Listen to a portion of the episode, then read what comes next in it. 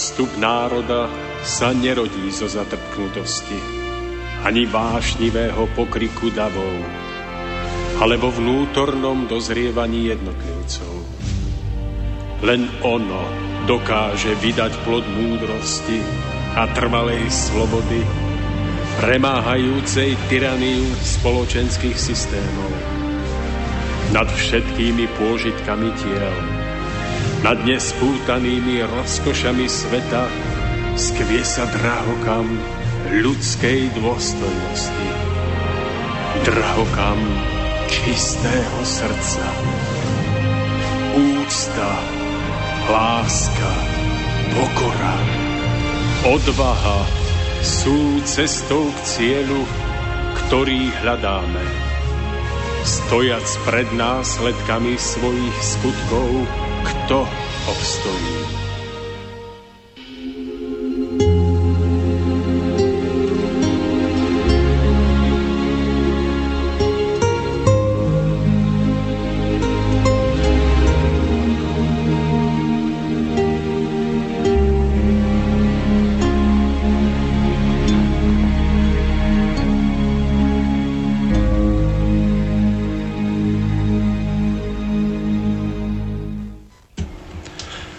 každého dôsledne zmýšľajúceho človeka je pochopiteľné, že tam, kde chceme hovoriť o úcte, tam sa musia nachádzať hodnoty, ktoré si možno vážiť a ctiť.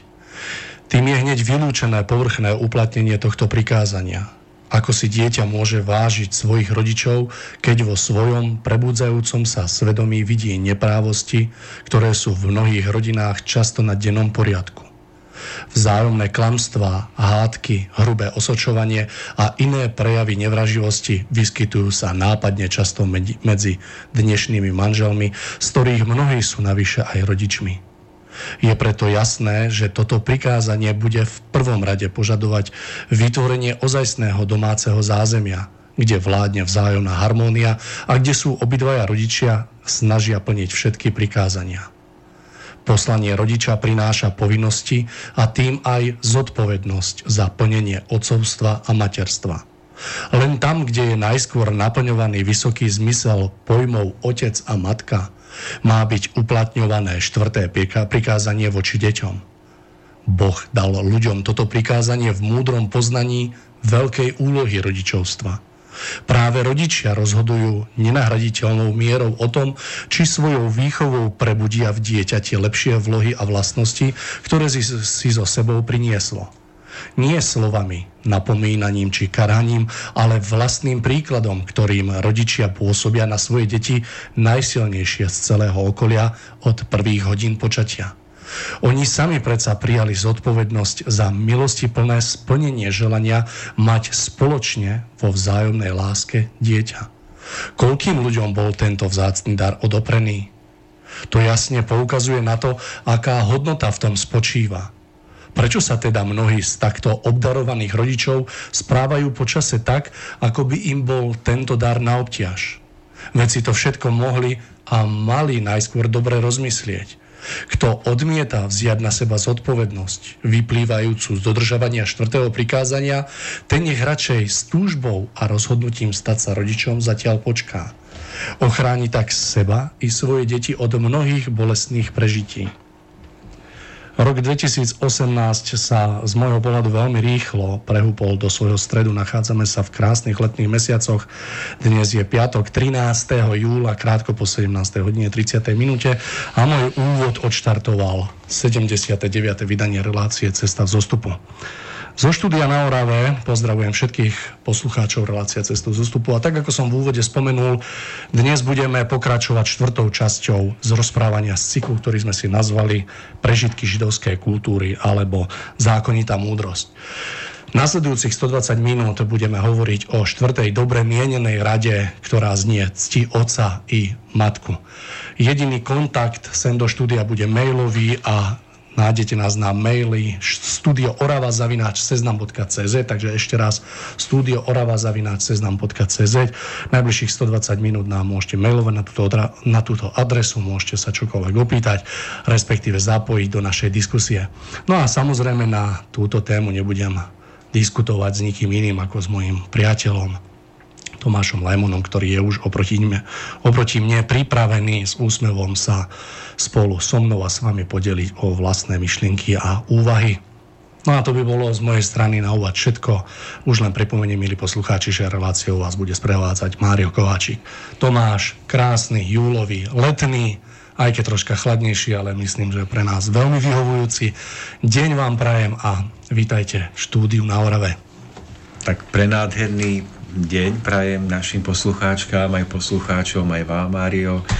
A mám radosť, že po tom krátkom takom vypadnutí z kolobehu relácií, pretože sme tu mali pána Šupu, potom reláciu s pánom Rusnákom, môžeme opäť nadpojiť.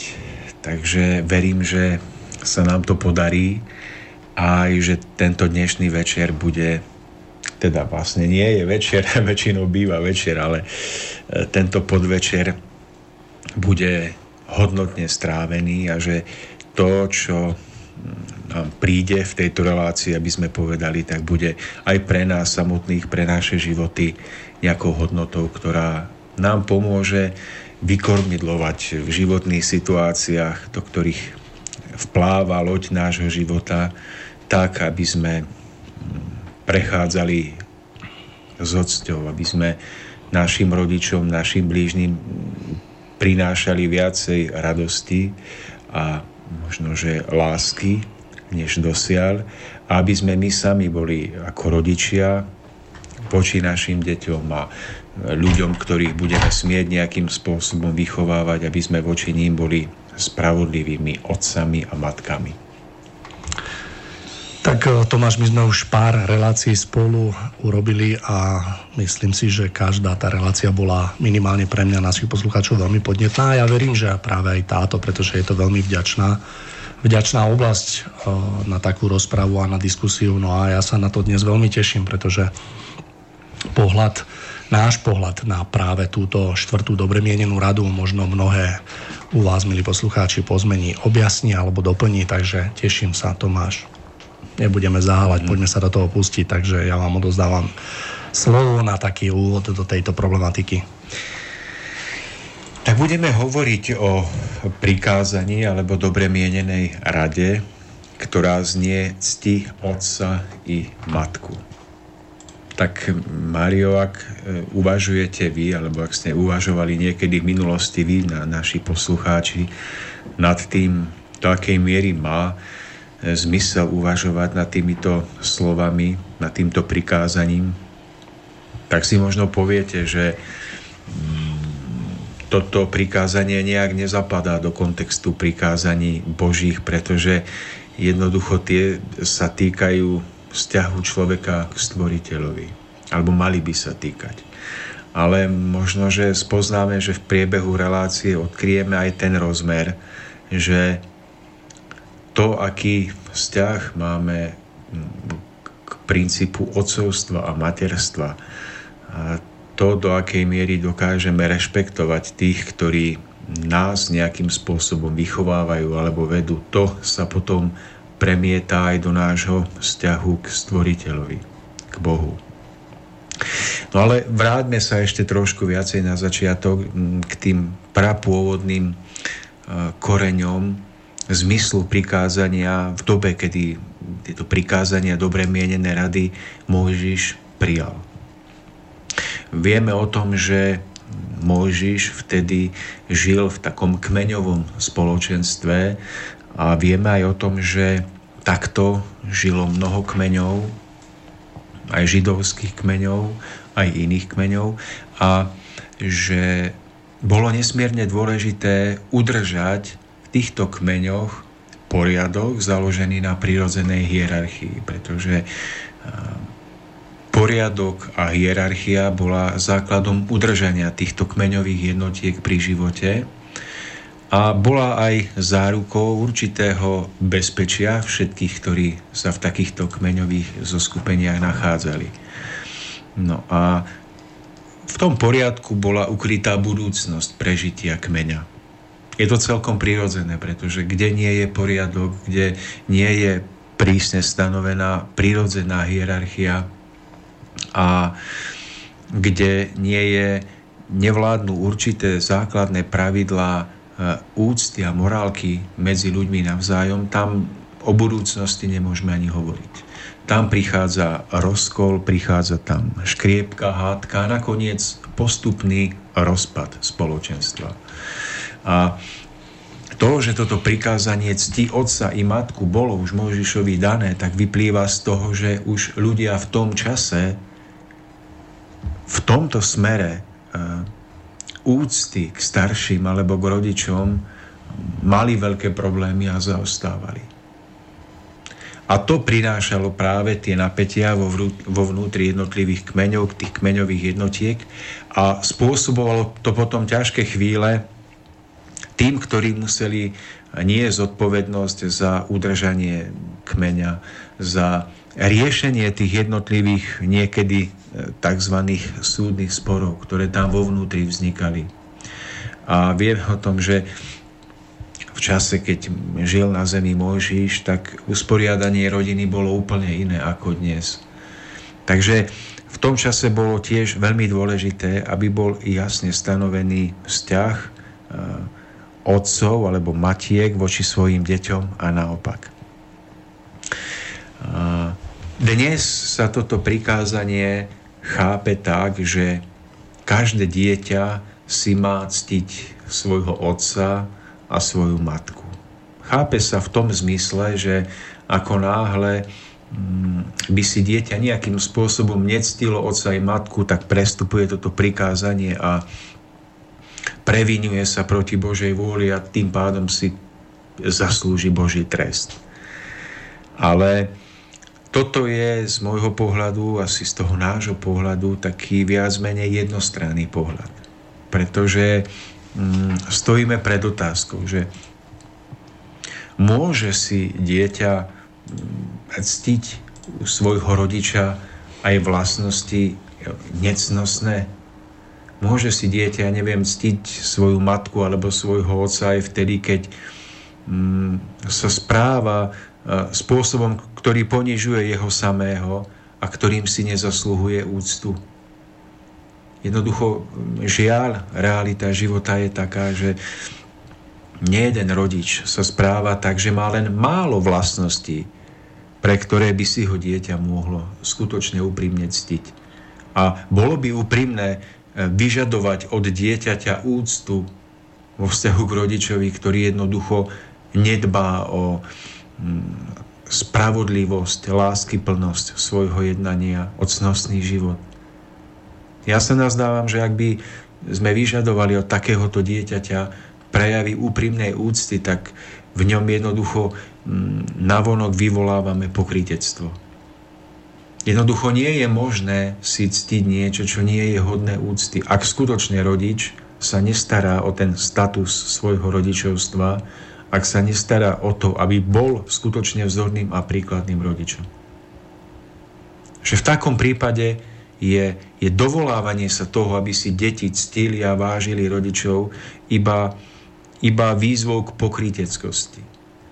A to potom nikdy nemôže priniesť nič prirodzené ani nič zdravé.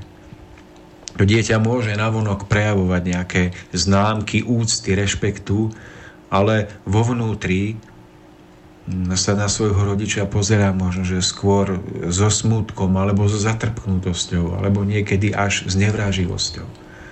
Pretože skutočne mnohokrát sa rodičia správajú voči svojim deťom veľmi nezodpovedne a takéto nezodpovedné správanie nie je prirodzene hodné úcty. Samozrejme, základná úcta našich medziludských vzťahov je nejakým spôsobom prirodzená, že sme ľudia a máme sa k sebe správať úctivo.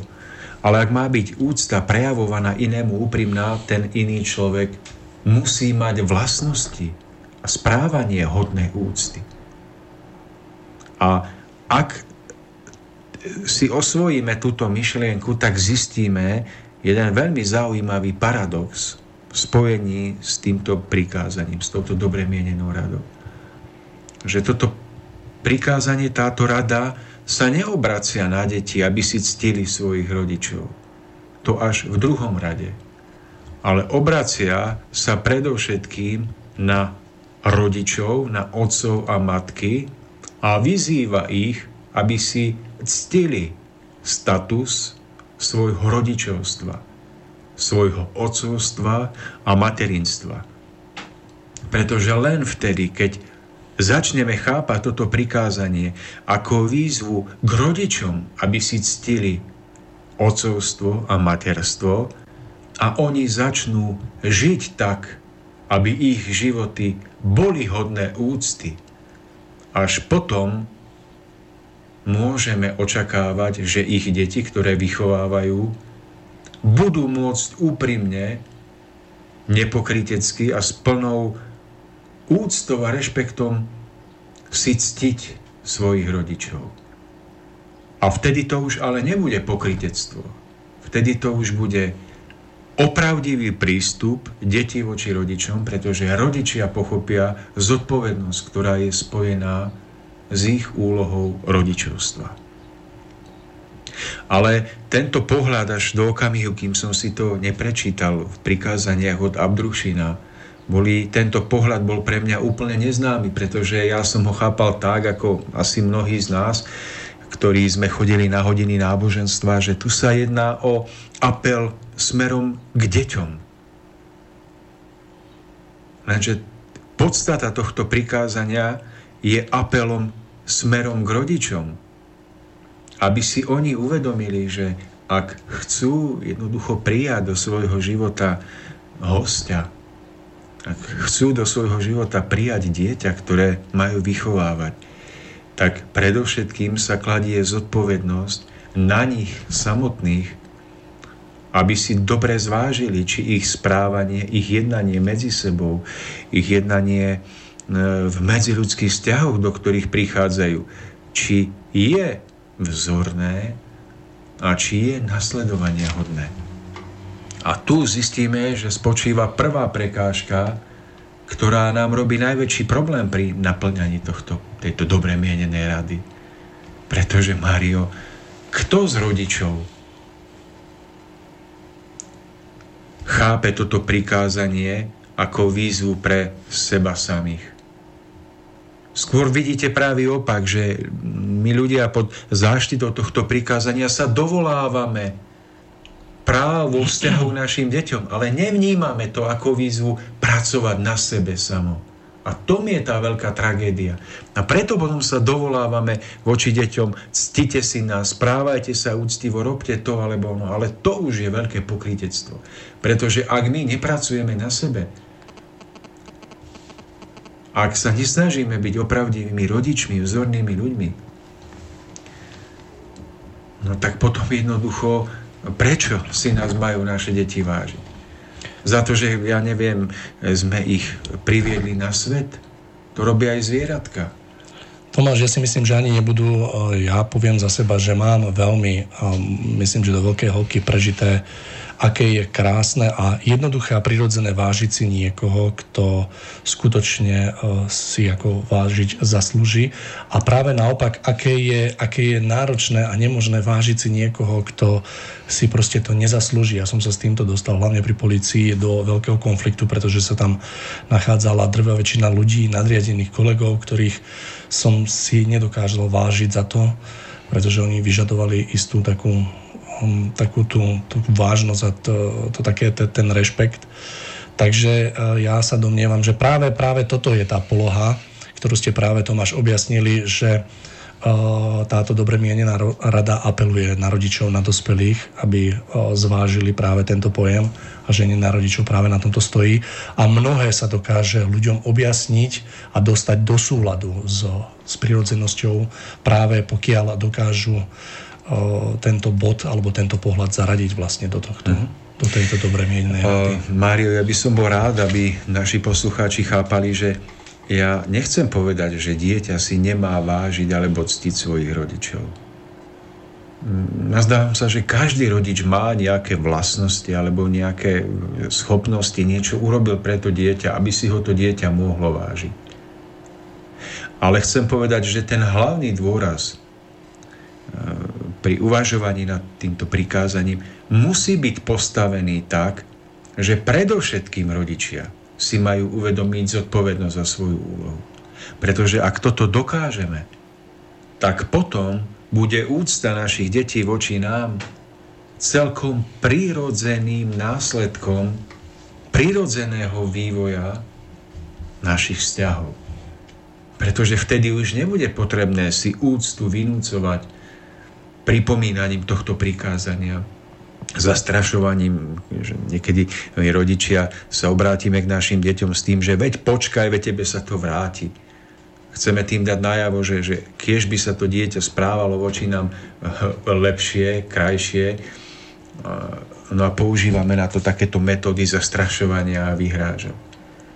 Ale chcem pripomenúť, že ak správne položíme dôraz na podstatu tohto prikázania, a ak trošičku viacej si prestaneme všímať deti a zameráme sa viacej na úlohu rodičov, na ich zodpovednosť, ktorú majú, tak v tom okamihu sa úctivejšie správanie detí, ktoré je nevyhnutné pre udržiavanie spoločenstva, pre udržiavanie rodiny, pre udržiavanie vôbec mm, obce, štátu, národa, dostaví ako prírodzený následok.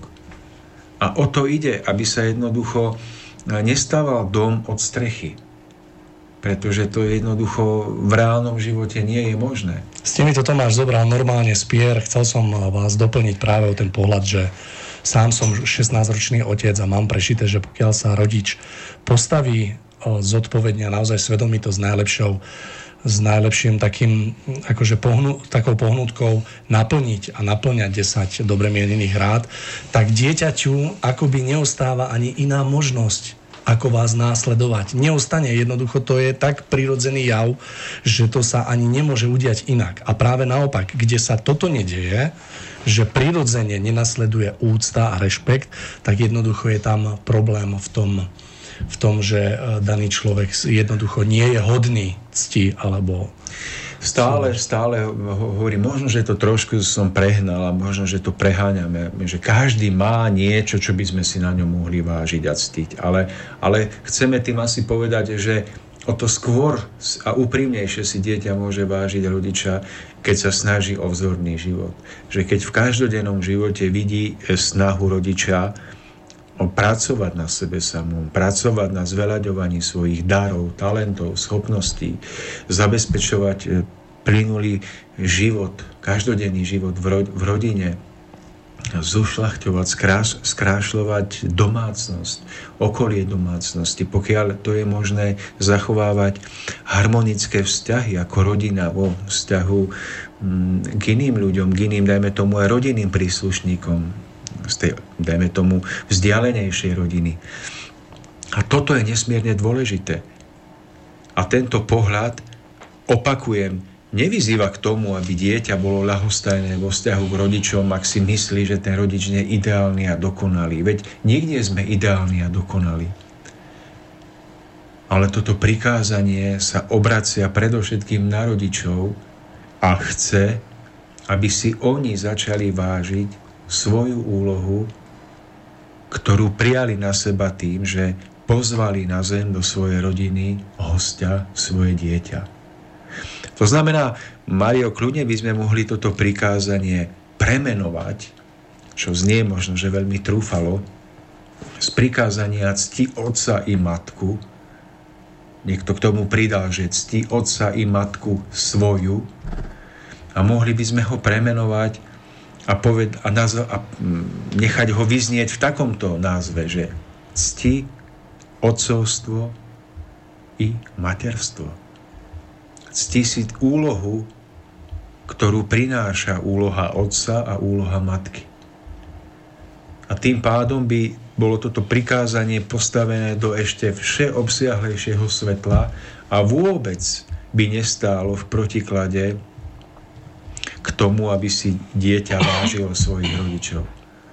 A v tomto pojme cti princíp otcovstva a materstva je potom celkom prirodzene obsiahnuté pochopenie, že táto úloha sa netýka iba biologického otca alebo matky vo vzťahu ku konkrétnemu dieťaťu, ale pochopíme, že túto úlohu otcovstva alebo materstva môže zastávať aj človek e, v úplne inom zmysle, možno, že vo viacej e, duchovnejšom. E, máte totiž ľudí, ktorí, napríklad mužov, ktorí nemajú ako otcovia svoje deti, ale vyvinuli sa alebo vypracovali na stupeň,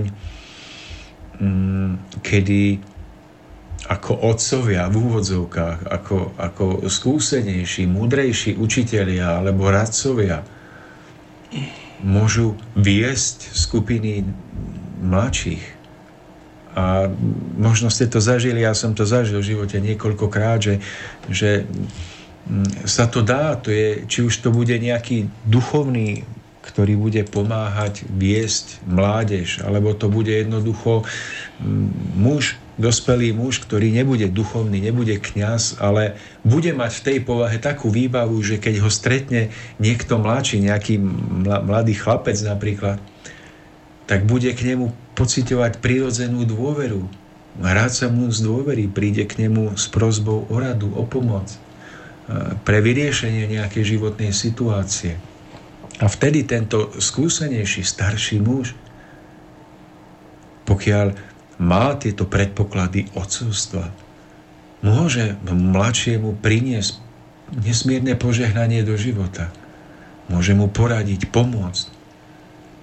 A nemusí to byť jeho biologický otec a nemusí mu pomáhať v otázke nejakého e, čisto hmotného zabezpečenia života, ale môže mu pomôcť v životných otázkach, niečo mu poradiť, niečo mu skrátka pomôcť. Toto je veľmi dôležité, rovnako ako môže napríklad aj žena, ktorá nemusí byť priamo mm, fyzicky alebo biologicky matkou nejakému dievčaťu, môže zastávať úlohu materstva.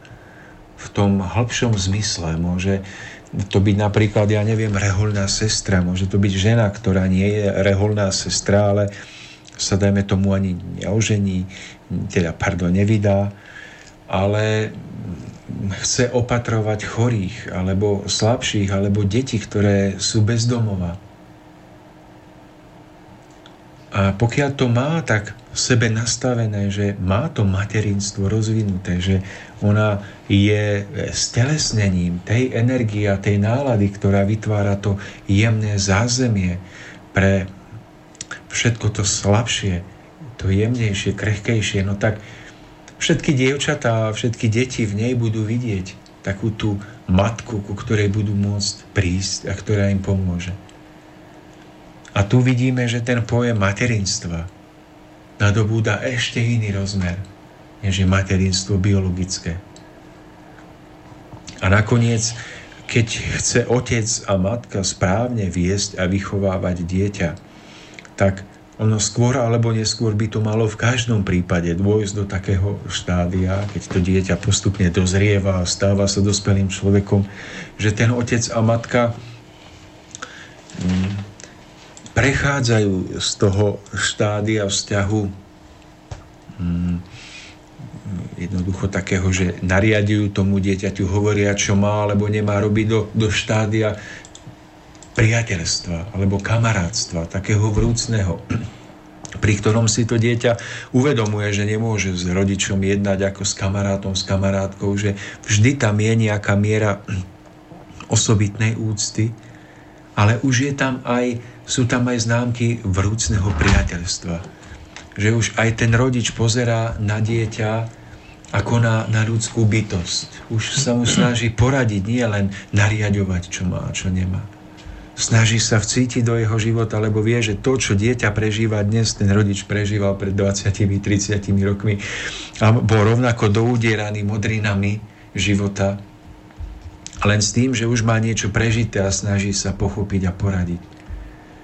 Aby to dieťa mohlo prísť za rodičom eh, a mohlo v ňom vidieť dôverníka nie osobu, pred ktorou musí skrývať to alebo ono, lebo ten rodič by sa nahneval, keby sa dozvedel, že to dieťa urobilo taký alebo onaký čin, ale jednoducho, že to dieťa vidí v rodičovi dôverníka a priateľa, za ktorým príde.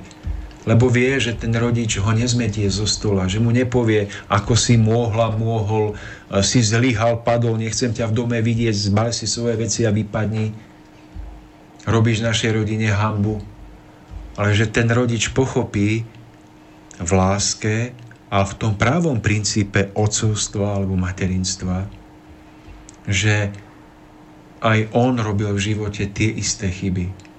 Aj keď sa mu nezdá, že sú to tie isté chyby, tak nakoniec má v sebe tú veľkosť, že spozná, že sú to tie isté chyby.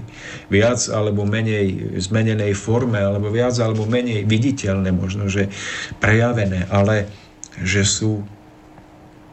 Veľakrát sa stáva, že e, rodič nevie sa zhostiť toho pravého princípu odcovstva alebo materinstva práve kvôli tomu, že jednoducho povie si, no ja som si prežil niečo v živote, mám to prežité, zvládnuté a uh, už som niekým iným. No a nevie akceptovať a pochopiť, že to dieťa napriek všetkej snahe a výchove si musí do určitej miery mnohé prežiť ešte aj na svojej koži. Napriek našim dobrým radám, napriek uh, dobrej snahe byť vzorom Vtedy je ten rodič pravým rodičom, keď nezabudne na to, že aj on potreboval nejakú mieru svojich prežití, svojich popálení, svojich modrín. Aby nakoniec v sebe zbudil dôveru nejaký vyšší princíp života. A keď toto dokáže rodič, keď jednoducho neodsúdi to dieťa, keď nad ním nezlomí palicu, pretože si povie, to je už stratené a to, je, to dieťa je zlé a pokom je, a, ale uvedomí si, že možno, že aj on ako rodič prežíval niečo podobné, tak jednoducho môže sa viac priblížiť k naplneniu princípu otcovstva alebo materinstva. A my si povieme, no ale tak naše deti, ale oni, oni keby sme my mali také, takú výchovu, keby naše deti mali, ta, ako som to chcel povedať, Jaj, keby sme my mali takú výchovu ako naše deti, tak to my tie chyby už nerobíme. Ale my sme ich narobili, lebo my sme takú výchovu nemali, ale, ale jednoducho nevidíme, že aj nám mnohokrát radili, aj nás mnohokrát vystríhali, ale jednoducho sme v tom veku mali štuplíky v ušiach a na očiach. A zdá sa nám, že, že jednoducho sme nemohli. Takže to je to, že každé to dieťa potrebuje niekedy prejsť určitým spôsobom aj svojimi prežitiami. Veľa robí vzor rodiča, veľa robí príkladnosť, veľa robí komunikácia ale mnohokrát sa nevyhneme tomu, že to dieťa do určitej viac alebo men- menšej miery potrebuje si mnohé prežiť. Hoď len v malom. A tu, ak toto rodič dokáže pochopiť, dokáže to dieťa neodsúdiť, ale komunikuje s ním a vedie ho a v tom vyššom veku dieťaťa naozaj je mu priateľom, tak to dieťa vždy za ním príde. Aj keď to dieťa už bude mať 50, a rodič už 75, tak mu zaklope na dvere, posadia sa ku čaju alebo ku káve a to dieťa mu vysype na, na stôl srdce. Je to tak, Tomáš. E, všetko to stojí a padá práve na takých, e, hlavne ten prívlastok, zdravých vzťahoch a čo, čo to sú zdravé vzťahy, tak naozaj to je problematika, ktorú by sme dokázali rozprávať asi 3 týždne v kuse. Uh, tiež mám odpozorované, moja dcera má 16 rokov a tiež sa vyberá vlastnými smermi na základe vlastného užívania. A ja to vnímam tak, že pokiaľ sa naše deti rozhodnú trošku ináč, ako si myslíme, tak by sme mali stať pri nich a tak ich pozorovať tie ich kroky a snažiť sa, aby pokiaľ je nevyhnutné, aby získali skúsenosť, tak nech ju získajú, ale aby sa nepopálili. Milí poslucháči, mňa by veľmi zaujímalo. Viem, že je piatok, leto ale verím, že niekto z vás sedí pri internetových príjimačoch a mňa by veľmi zaujímalo, keby ste nám napísali, ako to vnímate vy, ako sa vy na to pozeráte. Studio Orava zavinac.cz Dáme si krátku prestávočku, Tomáš kýva, že áno. Ja som pred dnešný deň vybral soundtrack z filmu Pelišky, myslím, že je to rok 1999. Je to kultový film, nezabudnutelný Jiří Kodet, neviem meno, ale pán Kodet. Takže prvá pesnička Vladimír Mišík a Slnečný hrob.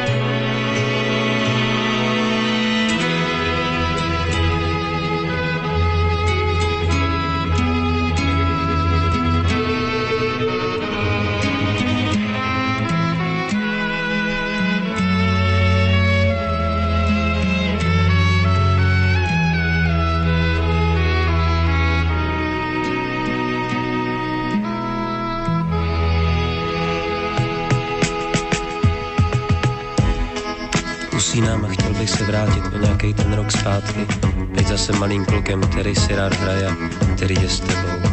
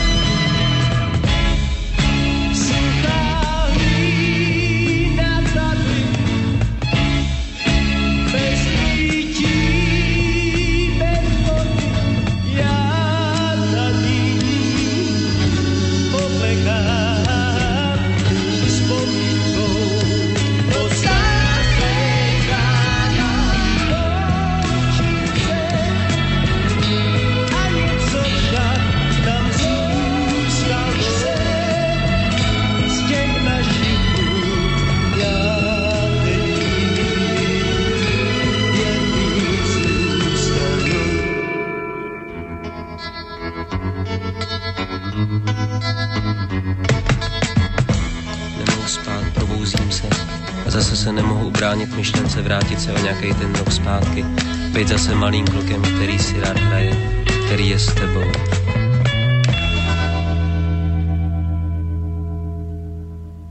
Veľmi krásna pieseň, takže po krátkej prestávke sme späť, ale len pripomeniem, že spolu s Tomášom sa rozprávame o štvrtý, štvrtej dobre mienenej rade ctie oca i matku. My budeme v našom eh, rozprávaní pokračovať, uh, už len doplním eh, mailik studioorava.cz, takže ak máte pri sebe mailik, neváhajte nás kontaktovať, napíšte nám svoj názor, ako to vnímate vy, respektíve nejakú otázočku.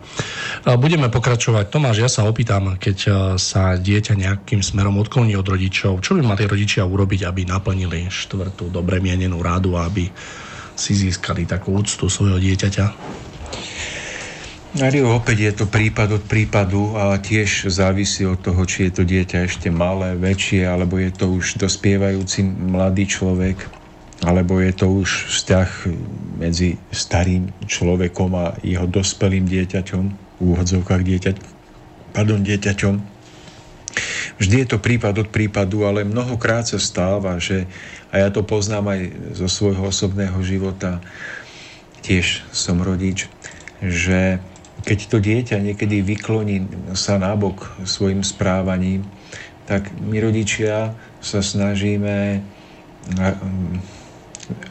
nájsť tú pomoc v zmene nejakých vonkajších podmienok. A oni niekedy naozaj sú potrebné, že neviem, dieťa je roztržité alebo správa sa nejakým spôsobom neprimerane, neprirodzene.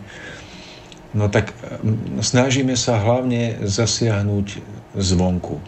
Takže, hm, neviem, zakážeme mu niečo, alebo zakážeme mu niekde chodiť, stretávať sa s nejakým druhom kamaráta, kamarátiek a robíme takéto kroky. A nehovorím, niekedy je možno aj toto potrebné, ale málo kedy si uvedomujeme, že to najdôležitejšie, ako môžeme dieťaťu pomôcť, je upevnenie toho vnútorného vzťahu voči nemu. Citového vzťahu voči nemu. Povedal by som, že medzi rodičom a dieťaťom, keď je ten vzťah prirodzený a zdravý, tak existuje nejaké spojovacie vlákno, ktoré prechádza, ja si to predstavujem obrazne, akoby niekde od srdca k srdcu. To vlákno môže byť rôzne žiarivé, rôzne silné, a čím je silnejšie a žiarivejšie, čím je vrúcnosť a práva láska medzi rodičom a dieťaťom živá, tak tým je to dieťa viacej chránené pred vonkajšími vplyvmi, ktoré doliehajú kamarátskymi vplyvmi, rôznymi rušivými vplyvmi, ktoré na dieťa pôsobia zvonku. Hoď tieto vplyvy prichádzajú, tak rodič jednoducho cez tento vzťah k dieťaťu vie pekne dopredu zavnímať, že čo má urobiť, aby to dieťa bolo viac ochránené, aby jednoducho sa predišlo nejakému takémuto nevhodnému eh, správaniu sa dieťaťa. No ale mnohokrát sa stáva, že toto vlákno z nejakých dôvodov veľmi zoslabne. Že tá podstatná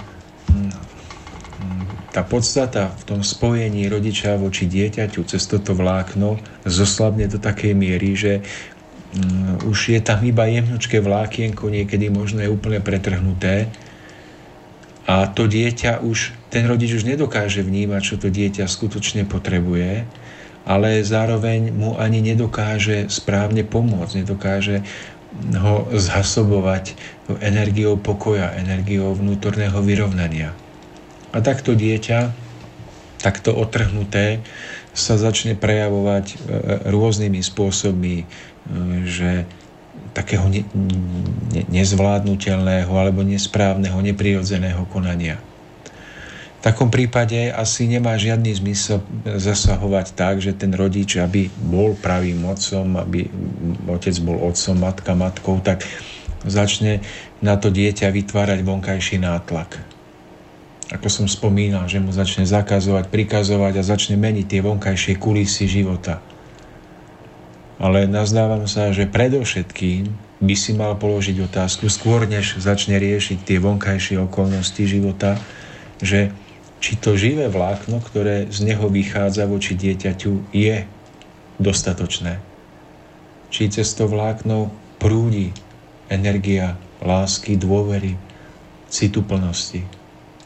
Ak zistíte, že toto vlákno je jednoducho vyprahnuté, tak všetky vonkajšie nátlaky, všetky vonkajšie zmeny sú jednoducho krátkodobé a neúčinné pretože navonok môžu privodiť akože zlepšenie správania sa dieťaťa, ale je to vždy iba na, na chvíľočku a je to viac menej vždy iba akože.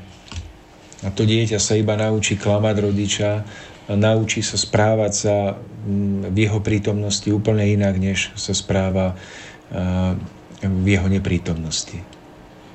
A tak jednoducho vzniká taký dvojitý svet dieťaťa jeden opravdivý a jeden potom ten hraný, ktorý, ktorý hrá, keď je e, pri svojich rodičoch. O mnoho užitočnejšie je, keď človek dokáže naplniť toto vlákno tou správnou energiou vrúcnosti a lásky. Pretože ak toto dokáže, tak v tom okamihu to dieťa dokáže reagovať na priania rodiča, na jeho rady, na jeho skutočne dobre mienené rady, ktoré má ten rodič prežité, bez nátlaku. A dokáže si ich o mnoho ľahšie osvojiť za vlastné a e, tým sa jednoducho vystriha a vyhne mnohým ťažkostiam a problémom. Tomáš, duše mi rozprávate a chcem vám do toho vstúpiť, pretože vám chcem dať za pravdu z vlastných prežití a chcel by som za seba povedať eh, na margo toho, čo rozprávate, že, že to tak, tak silno a tak prirodzene dokáže pôsobiť na dieťa, že kvázi to vyzerá tak, že ako keby nevychovávate priam. Že keď naozaj uh, sa vyberie človek tou cestou, že dbá o svoj osobný rast, tak naozaj to dieťa to tak krásnou prirodzenosťou dokáže zopakovať, že ja keď som to prvýkrát prežil, tak to bolo až také nepriateľné, že ako keby človek až neveril, za akou ľahkosťou to dieťa dokáže aplikovať do vlastného života všetko, čo mu poviete, ako, ako zvažuje, ako dôsledne uvažuje, premýšľa nad všetkým, čo mu poviete, ako mu poviete, minimalizujete tak priestor na chyby. Je nádherné mať takto chyteného v dobrom človeka a takáto väzba, ktorá je skutočne živá medzi rodičom a dieťaťom je veľkým požehnaním nie pre nich samých, ale aj sam pre samotné okolie, kde môžu. Takže... No, presne tak, že toto je ten najzákladnejší základ. Mať naplnenú, naplnené to vlákno vnútorného vzťahu. Je to jednoducho obrazne povedané živé, žiarivé vlákno, ktoré je buď buď pevné, silné, naplnené prúdiacou silou, alebo jednoducho vysychá. A keď je to vlákno živé, Tomáš, tak tá vonkajšia forma výchovy alebo pôsobenia na dieťa je úplne akože minimálna, takmer žiadna. Že Áno, a to fakt... dieťa dokáže s minimálnym, s minimálnym výdajom energie zo strany rodiča zavnímať tie najdôležitejšie impulzy a dokáže, keď je to spojené so, so snahou o zorný život rodiča, najväčšej prirodzenosti života, a, byť vedené bez akéhokoľvek vonkajšieho nátlaku. A, ale to, čo sa stáva, je, že my o toto vlákno nedbáme a to dieťa nám dáva najavo, že treba to vlákno naplniť, treba sa vnútorne spojiť a volá po znovu nájdení, znovu oživení vzťahu. A volá tým svojim prirodzeným, neprirodzeným spôsobom, že sa začína správať tak, že nám to vadí. Ale to jeho volanie, my to môžeme chápať tak, že to jeho volanie po znovu oživení podstaty tohoto vzťahu. Tomáš, mne sa, mne sa z vlastných skúseností taktiež javí, že pokiaľ e, toto vnútorné vlákno nie je živené zo strany rodičia k dieťaťu, tak myslím si, že neexistuje žiadny spôsob, akým by sa dal, alebo akým by sa dalo toto spojenie vonkajším spôsobom nahradiť. No a to je práve, toto tá, je práve tá, ten... tá tragédia, že my, keď pochopíme pojem cti otca i matku, teda to, tú našu úlohu, tak stojíme pred tou otázkou, ako máme pôsobiť tak, aby sme boli hodní úcty. A, a tu je tá veľká múdrosť, že aby sme boli hodní úcty, nemôžeme nahrádzať chýbajúcu vnútornú energiu vzťahu, ktorá môže veci meniť vonkajšími, samotnými vonkajšími nátlakovými formami. A keď to nepochopíme a ostane iba pri tom vonkajšom nátlaku, tak sa veci nikdy nezmenia a práve naopak tá priepasť medzi dieťaťom a rodičom bude ešte väčšia a to dieťa, ako som spomínal, sa, sa odsudzí rodičom do tej miery, že jednoducho pri prvej príležitosti ich oklame, pri prvej príležitosti s nimi nebude chcieť mať nič spoločné. A potom sa my rodičia darmo hneváme, že naše deti nás nepočúvajú, že žijeme v takej alebo onakej dobe, keď my sme zabudli na tú prapodstatu nášho vzťahu.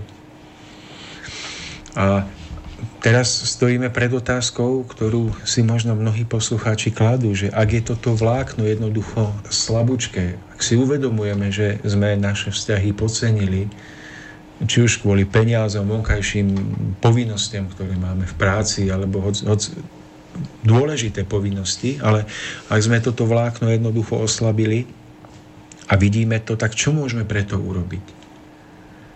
Ako môžeme potom vyliečiť množstvo tých, tých neprirodzených, nesprávnych spôsobov našich detí? Jedným razom, jedným, ako sa povie, jednou rámnou sto múch.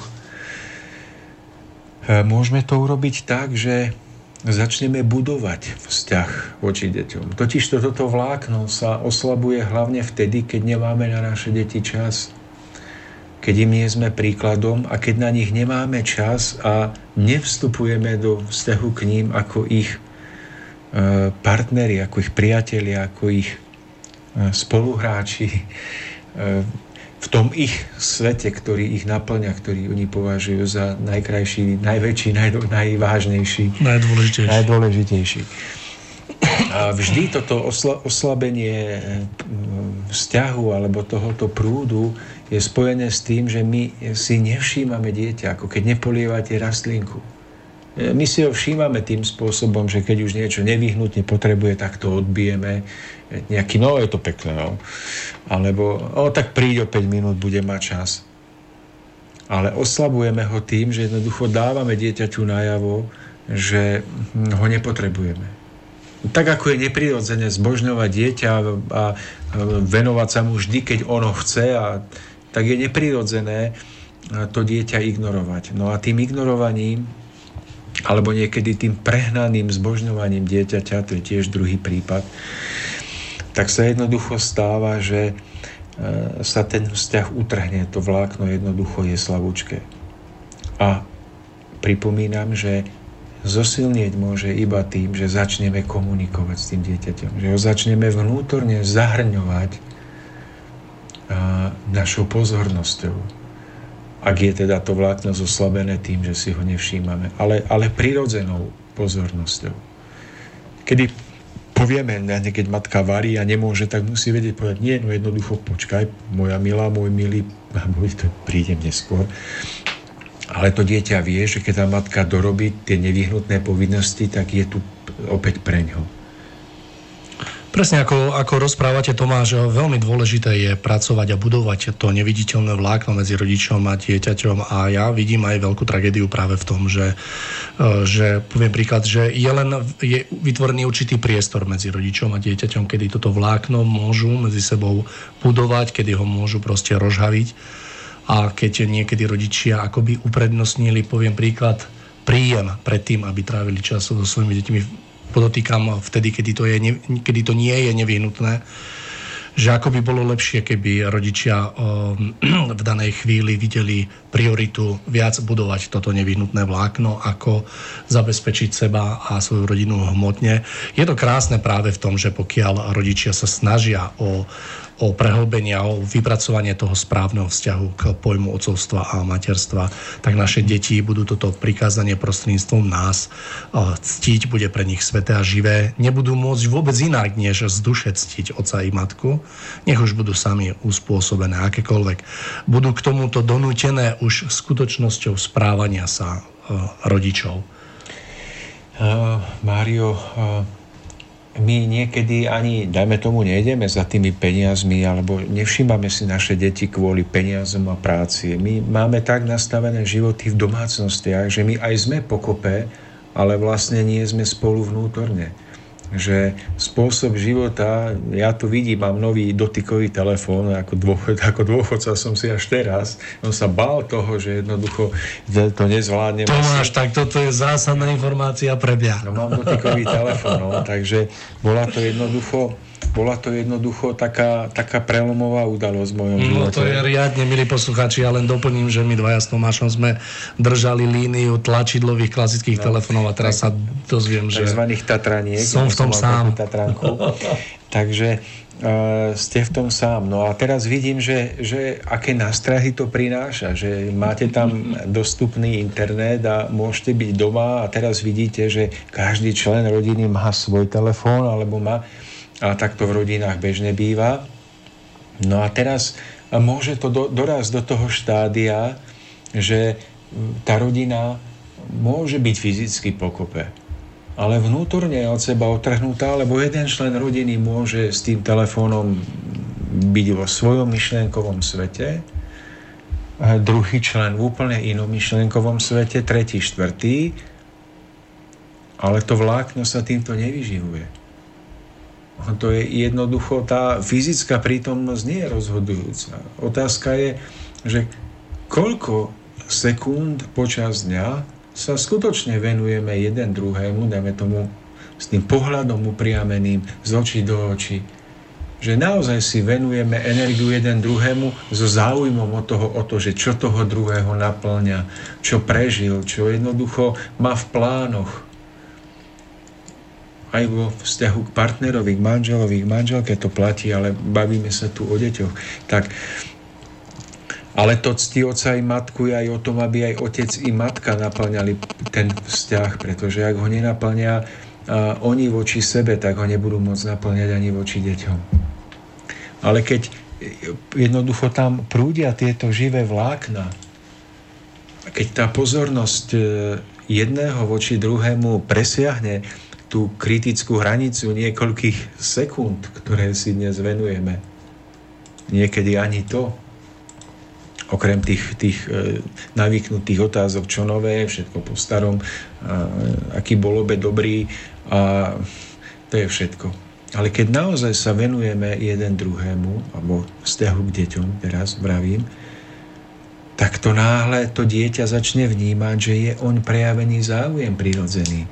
A to dieťa v tomto zahalení tejto energie jednoducho si vytvára takú krásnu väzbu voči rodičovi a nechce ho sklamať.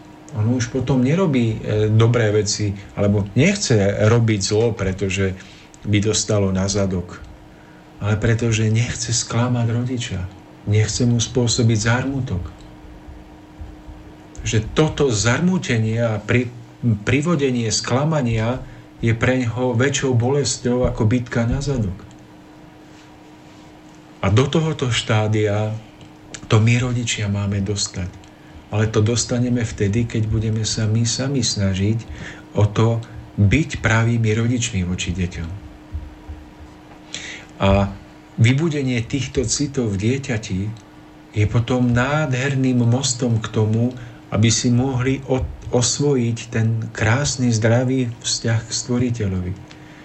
Pretože ak dieťa v detstve nezažije prirodzenú úctu voči rodičom, ako k prirodzenej autorite, ak nenachádza v rodičovi to stelesnenie dobra, krásy, vzornosti, tak ho potom hľadá len veľmi ťažko. Z takýchto ľudí potom vyrastajú rebeli, ktorí nemajú úctu pred ničím nezastavia sa pred ničím. Pretože ju neprežili v detstve a potom ju nevedia transformovať alebo jednoducho pretvoriť do toho ešte dôležitejšieho, vyššieho akéhosi vzťahu od neviditeľného voči stvoriteľovi, voči hodnotám, voči tvorcovi všetkého živého. Takže toto je veľmi dôležité a rovnako je pre tento vzťah dôležité, aby to dieťa videlo, že rodič, okrem toho, že sa venuje dieťaťu, že prejavuje o neho záujem, o jeho život, o jeho cesty, o jeho záujmy, takže jednoducho on sám ako rodič sa snaží mať svoj vzťah k stvoriteľovi čistý. Že jeho zbožnosť, jeho prejavy mm, vďaky k stvoriteľovi nie sú hrané, nie sú naučené, nie sú jednoducho vynútené. A keď toto vidí dieťa v rodičovi, tak má najlepší základ preto, aby si jednak rodičia mohlo ctiť, vážiť, ale čo je rovnako dôležité, ak nie ešte viac, aby samo sa stalo neskôr opravdivým rodičom, aby si neskôr mohlo nájsť cestu k stvoriteľovi, k Bohu. Preto sú tieto vlákna tak dôležité. To cti otca i matku naozaj nebolo dané iba preto to usporiadanie spoločenstva.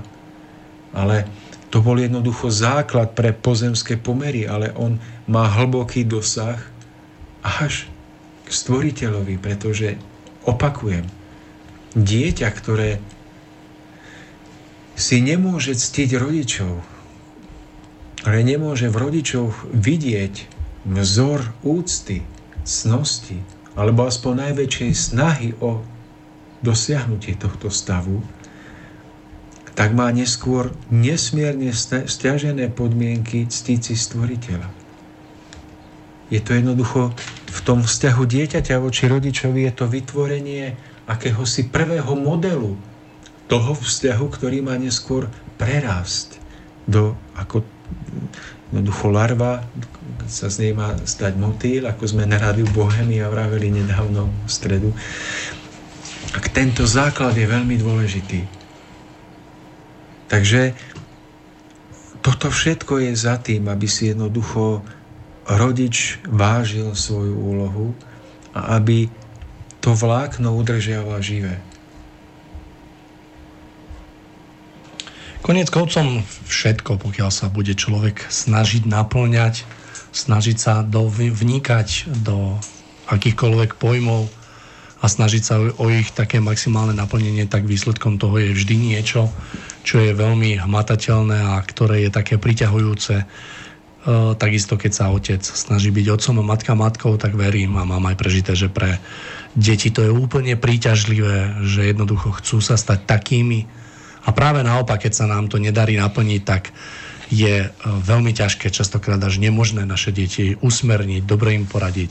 A myslím si, že práve vtedy, pokiaľ zanedbáme uh, túto veľmi dôležitú svoju úlohu, tak potom je aj samotná výchova ťažká, vznikajú problémy, vznikajú zbytočné napätia a naozaj dosahovanie tých vecí je veľmi, veľmi stiažené a častokrát až úplne nemožné. A práve naopak, keď sa o to snažíme, ja to mám prežité. Nie, že by som si to niekde preži- prečítal, ale proste taký, tak, takto sa to stalo. Tak naozaj tá výchova je tak, tak no, nechcem povedať, že je jednoduchá, pretože nie je jednoduché ako seba meniť a napredovať a duchovne rásť, ale potom to prenášanie alebo tá práca s tým dieťaťom je taká veľmi jednoduchá, že naozaj netreba zvyšiť hlas, stačí hovoriť potichu. Dieťa naozaj veľmi dôsledne počúva, čo ste povedali a nemá problém si nechať poradiť. Mm, dnes je mnoho názorov na výchovu a a tieto názory sa mnohokrát vzájomne doplňajú, niekedy si protirečia a jedna skupina hovorí, že no dieťa treba úplne nechať, nech si robí, čo chce, dieťa je slobodná bytosť. Potom na druhej strane máte ľudí, ktorí vravia, treba prísnu ruku, tvrdú ruku. Mm, nazdávam sa, že, že ani jeden ten pohľad nie je sám o sebe správny. Že dôležitá je stredná cesta, kedy ten rodič vie byť rozhodný vo svojich stanoviskách a keď jednoducho vníma, že dieťa má niečo splniť, tak jednoducho od toho neustúpi, ale uvedomuje si dopredu, že vyžaduje splnenie niečoho, v čom je on sám vzorom.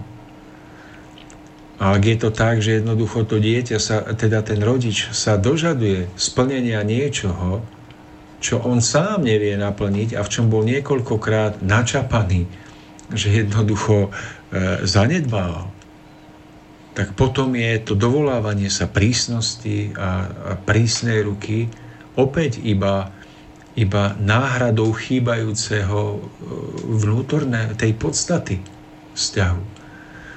Čiže ja zase hovorím, že buďme prísni, buďme jednoducho mm, dôslední v tom, že keď dieťaťu niečo dáme splniť, aby to splnilo, ak je to v rámci jeho možnosti, jeho schopnosti, jeho veku, aby nebolo preťažované iba povinnosťami, ale aby malo tú detskú hravosť, ale aby zároveň malo aj zmysel pre povinnosť.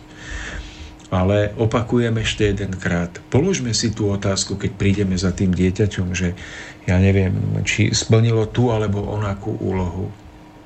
Či my sme si tú úlohu tiež dostatočne vzorne plnili v ten daný deň, napríklad na pracovisku. Darmo príde rodič a bude kričať na dieťa, že si si nevysypalo kvoš, alebo to, keď ten, ten rodič v práci je zavalený kopou odpadkov môže sa domáhať, môže zahrať to divadielko a domáhať sa poriadku, ale v tých jemnejších vláknach sú to iba prázdne slova, pretože on to nevykryl svojim životom. A to dieťa to nevie, on ne, nevidí, čo má v práci v odpadkovom koši. Ale tie jemnejšie súvislosti výchovy detí nie sú naplnené. A vtedy sa musí zvyšovať hlas. Ale dôležité je, aby rodič bol predovšetkým príkladom a potom prísne dbal o dodržanie tých daných pravidiel alebo toho, čo to dieťa splniť má. Ale nazdávam sa, že keď rodič v tomto bude vzorom a príkladom, tak tých situácií, kedy bude musieť zvyšovať hlas a kričať, bude stále viac a viac ubúdať. Pretože, ako som spomínal, jednoducho ten vzťah bude podporovaný tou vnútornou silou, tým vnútorným ohňom. A to môže byť matka, ktorá jednoducho mm, sa dožaduje, aby deti urobili riad, alebo to, alebo ono. Ale jednoducho ona sama musí tiež byť pre nich príkladom a vzorom. A potom môže opravdivo stáť si za svojim slovom a dbať o to, aby to dieťa splnilo svoje povinnosti. Ale ak je to iba také vykrikovanie zo zákopu, že ten rodič jednoducho zanedbáva domácnosť, zanedbáva svoje povinnosti, tak tá vnútorná energia, tá vnútorná sila nemá schopnosť vychovávať deti.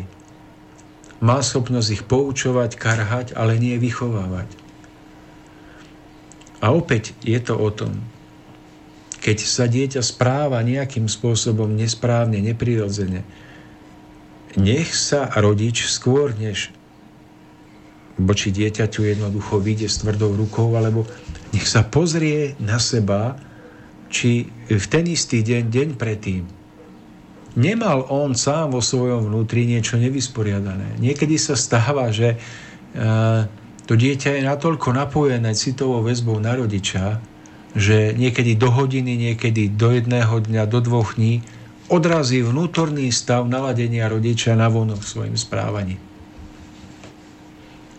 Tým, že ochorie, alebo tým, že začne byť nervózne, nepokojné, ono nevie prečo, jednoducho my vidíme správanie toho dieťaťa a začneme sa na ňo hnevať. Ale nevidíme, že je to odraz nášho vnútorného naladenia, ktoré sme prežívali kvôli akejkoľvek príčine. Tých príčin môže byť mnoho, ktoré nás môžu vykolajiť. Ale to dieťa je nejakým spôsobom prepojené s nami, ono to vníma. A preto môže to byť tak, že otec alebo matka majú medzi sebou napätie. Niečo nevykomunikované, nejaké, niečo ťažké prežité. Nazdávajú sa, že to dieťa začne z ničoho nič sa správať nevhodne že na návšteve alebo niekde sa hodí o zem a začne dubkať nohami. Ale mnohokrát je to tak, že keď rodičia vyriešia tento problém, tak to dieťa zavníma určitý pokoj, nejakú, nejakú vnútornú energiu, ktorá ho prirodzene ukázni. A opäť je to dôkaz toho, že medzi dieťaťom a rodičmi je nejaké živé vlákno, ktoré tam je a cez ktoré sa prenášajú určité impulzy, určité energie, určité naladenia.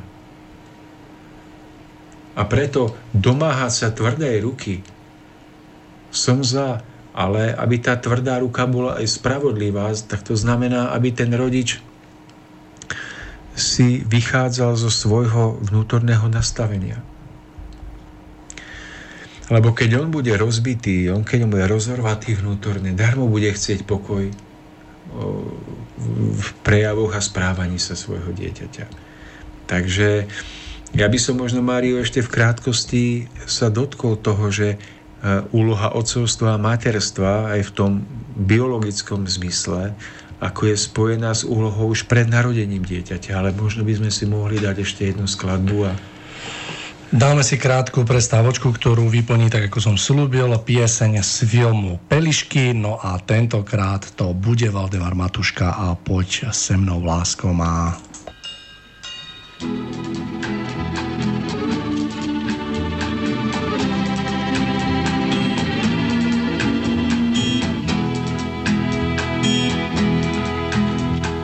Bílé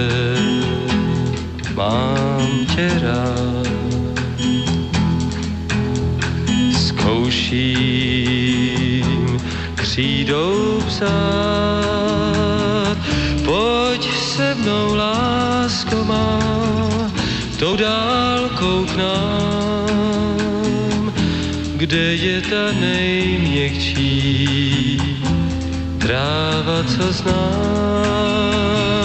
Pojď se mnou, lásko má, v té trávě čí o smyslu návratu do rodných hnízd.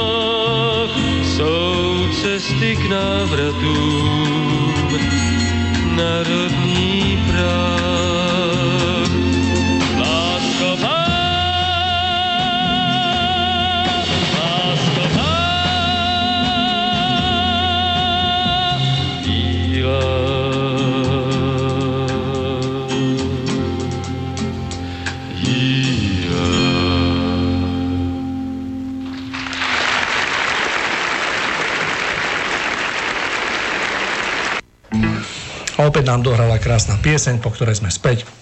Naša relácia sa dnes prehúpla do poslednej záverečnej tretiny. My spolu s Tomášom rozprávame o štvrtej dobre mienenej rady. Studio Orava Zavináč, seznam.cz je náš kontakt do nášho krásneho štúdia.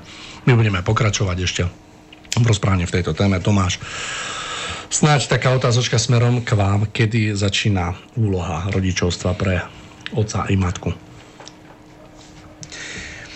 No, tak tým, že sme otočili pozornosť pri mm, uvažovaní nad týmto prikázaním, nad touto mienenou radou od detí smerom k rodičom, tak e, je správna otázka, ktorú ste položili, že kedy sa začína táto úloha.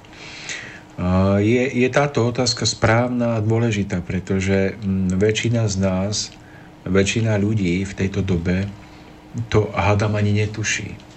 Nazdávame sa, že dieťa začína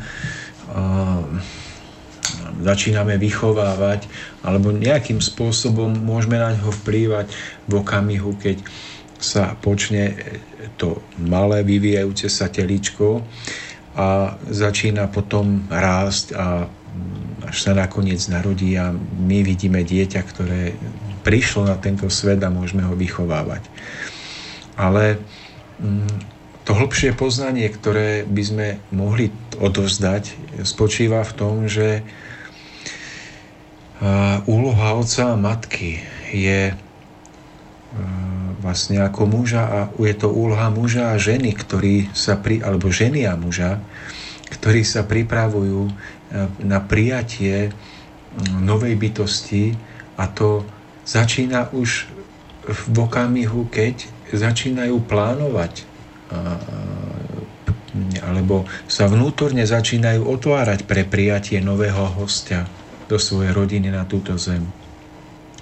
A totiž to nám sa zdá, že pri, ten príchod duše je taký, ako nás učia mnohé náboženstva, že duša začína existovať v okamihu počatia tela že duša je jednoducho nejaký novotvar, ktorý vznikne v okamihu spojenia dvoch buniek a vtedy s, vyvíjaj, s vyvíjaním sa pozemského tela sa začína rodiť aj duša, ktorá potom drží krok s týmto telom, až kým telo nezomrie a duša nejde na druhý breh. Je škoda, že toto poznanie je tak rozšírené, pretože nás oberá o jednu veľmi dôležitú časť našej prípravy na rodičovstvo. Skutočnosť, tak ako ju poznávam ja, tak ako som ju prijal za, za vlastnú, je taká, že duša sa nerodí v okamihu počatia tela, ale existuje z vôle Božej dávno predtým a ona iba používa to pripravené pozemské telo, ktoré rodičia spoločne vytvorili, používa ho ako nástroj alebo záhal preto, aby sa mohla do tohoto záhalu odieť aby mohla v tomto záhale prežiť nejakú časť pozemského života a mohla v tomto pozemskom čase vnútorne, duchovne dozrievať, mohla sa očisťovať, mohla sa zdokonalovať, mohla sa približovať k Bohu, vlastne k tomu prázdroju pokoja, energie, lásky, istoty, e, šťastia, blaženosti. Aby mohla takýmto spôsobom raz završiť svoj vývoj a mohla sa dostať až do toho najkrajšieho duchovného domova ako plne blažená ľudská bytosť. No a z tohto uhla pohľadu,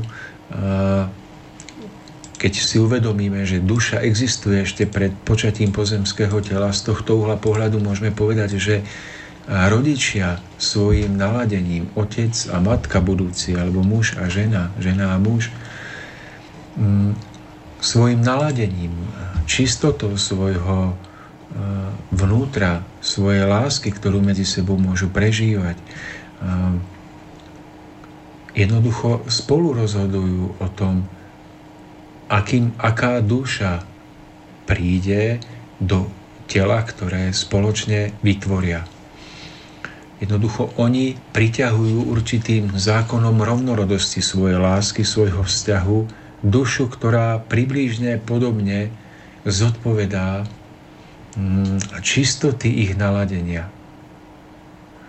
A tak oni spolu rozhodujú o tom, akú dušu pritiahnu. Či to bude duša ľudskej bytosti, ktorá bude viac rozvinutá, ktorá bude viac nastavená pre pochopenie múdrosti, pre život v súlade s veľkými cnostami, ktorá bude mať túžbu po spravodlivosti, po väčšej čistote a láske vo svojom živote, po darovaní sa blížnym, alebo to bude duša, ktorá bude pritiahnutá ich nízkosťou a bude jednoducho zodpovedať viacej tým nízkym tým vlastnostiam, ktoré jednoducho tu na Zemi moc nemáme radi, pretože sú se, semenami roztržiek e, rôznych neporozumení, hádok, zkrátka toho, čo nemáme radi. Pretože v záhrobí, alebo na tom druhom brehu, tých úrovniach sa nachádza mnoho duší rôznej zrelosti, rôznej žiarivosti. A rodičia svojim naladením, buď čistotou a láskou alebo zakalením vysielajú pri svojom spojení sa, pri vznikaní hmotného telíčka signály, ktoré pozývajú zodpovedajúci druh duší do tohoto pripravovaného tela. A to je nesmierne dôležité, pretože aj keď to sa zdá byť ako um, sci-fi, science fiction, ako výmysel, tak je v tom skrytá veľká múdra zákonitosť, ktorá jednoducho je spojená s tým, že rodičia svojim naladením a svojim nastavením sa spolu podielajú na tom, aká duša, akých kvalít, akej žiarivosti, akej ľahkosti bude pritiahnutá do tela, ktoré sa rozhodli spoločne vytvoriť alebo vyformovať. A to neznamená, prepačte, že, že ak sa rodičia spoja v čistej láske a túžia po vyššom, túžia po blízkosti Boha, po stvoriteľovi, takže jednoducho sa im nemôže narodiť dieťatko, ktoré bude nejakým spôsobom postihnuté zdravotne. To takto nie je mienené. Aj postihnuté dieťa môže jednoducho mať dušu, ktorá je nádherná a čistá a ktorá jednoducho prinesie do tohoto vzťahu ešte väčšie zvrúcnenie, ešte väčšie preduchovnenie a očistenie. Takže keď hovorím o tom, že rodičia svojou čistotou budú priťahovať čisté duše, to neznamená, že čistá duša, ktorá príde, nemôže potrebovať postihnuté telo alebo nejakým spôsobom choré telo. Niekedy aj čistá duša potrebuje pre svoj vývoj, potrebuje preto, aby niečo dôležité ešte prežila a niečo umožnila prežiť rodičom a všetkým, ktoré, ktorí budú s ňou prichádzať do kontaktu, kým bude v postihnutom tele. To neznamená, že táto duša nie je už nie je čistá. Takže aby sme si nemýlili tieto dôležité súvislosti. A tu by som veľmi rád podotkol a pripomenul, že v tomto spočíva veľká a dôležitá úloha rodičov predovšetkým. Pretože ak raz m, oni sami nie sú pripravení na spojenie čo najväčšej láske a čistote, ak raz už zavolajú dušu, ktorá nebude rozjasnená a čistá, ale bude to duša, dajme tomu, pritiahnutá ich nízkosťou, tak hoď by sa oni vo svojom živote akokoľvek snažili, budú to mať už ťažšie. Vždy ich dobrotá, láska a zmena bude pomáhať aj takéto možno hm, temnej duši. Ale bude to vždy o to ťažšie. To sú mnohé tie problematické vzťahy, ktoré jednoducho mm, život prináša. To sú tie čierne ovce v rodinách, ako sa tak no, môže tak. nazvať. Ale pokiaľ tí rodičia pochopia svoju zodpovednosť a úlohu už v okamihu, keď sa vzájomne idú spojiť a keď vzájomne jednoducho uvažujú o budúcnosti, tak môžu pritiahnuť dušu, ktorá keď príde, bude vnímavá na hodnoty. A bude to zase duša, ktorá bude veľkým požehnaním pre nich a bude veľkým požehnaním pre celý život tam, v tom spoločenstve alebo na zemi vôbec. Pretože bude chcieť šíriť dobro, bude chcieť pomáhať. Nie ničiť, nie zabíjať, nie vykoristovať, nie využívať. Ale bude jednoducho šíriteľkou podstaty dobra. A táto duša bude pomáhať aj tam, kde sa nachádzajú iní ľudia, iné deti, iné duše, e, ešte niekde hlboko v tme, v niečom negatívnom, zlom, tak táto svetlá duša, ktorú oni pritiahnu čistotou a láskou, bude bude všetko prežarovať a bude pomáhať. A toto je dôležité pochopiť. Že čím väčšia je čistota a láska ženy a muža, budúceho, budúcej matky a otca, tým väčší predpoklad, že príde duša, ktorá bude rozjasnená, ktorá bude požehnaním, ktorá bude chcieť pomáhať, bude poslušná pre skutočné hodnoty. Radosťou pre oboch rodičov. Bude radosťou pre všetkých. A, a túto úlohu tejto, tohto obdobia prípravy otca a matky alebo ženy a ja stále začínam otcom, ale chcem už začať konečne, že matkou a otcom, že a my úplne podceňujeme, pretože my nevieme o tom, netušíme o tom, že by to takto mohlo byť. Že my by sme sa spolu podielali na tom, aká duša k nám príde. Že naše naladenie má do toho, čo povedať. Lebo nás to nikto neučí, nikto nám to nepovie, nikde sa o tom nepíše skoro málo kde. No a tak sa stáva, že nám chýba zodpovednosť v tomto období. Tak mladí ľudia jednoducho sa správajú ako zvieratka. Pre chvíľku potešenia jednoducho zabudnú na všetky hodnoty, na svoju úctu, na dôstojnosť. Zabudnú na to, čo je zmyslom života.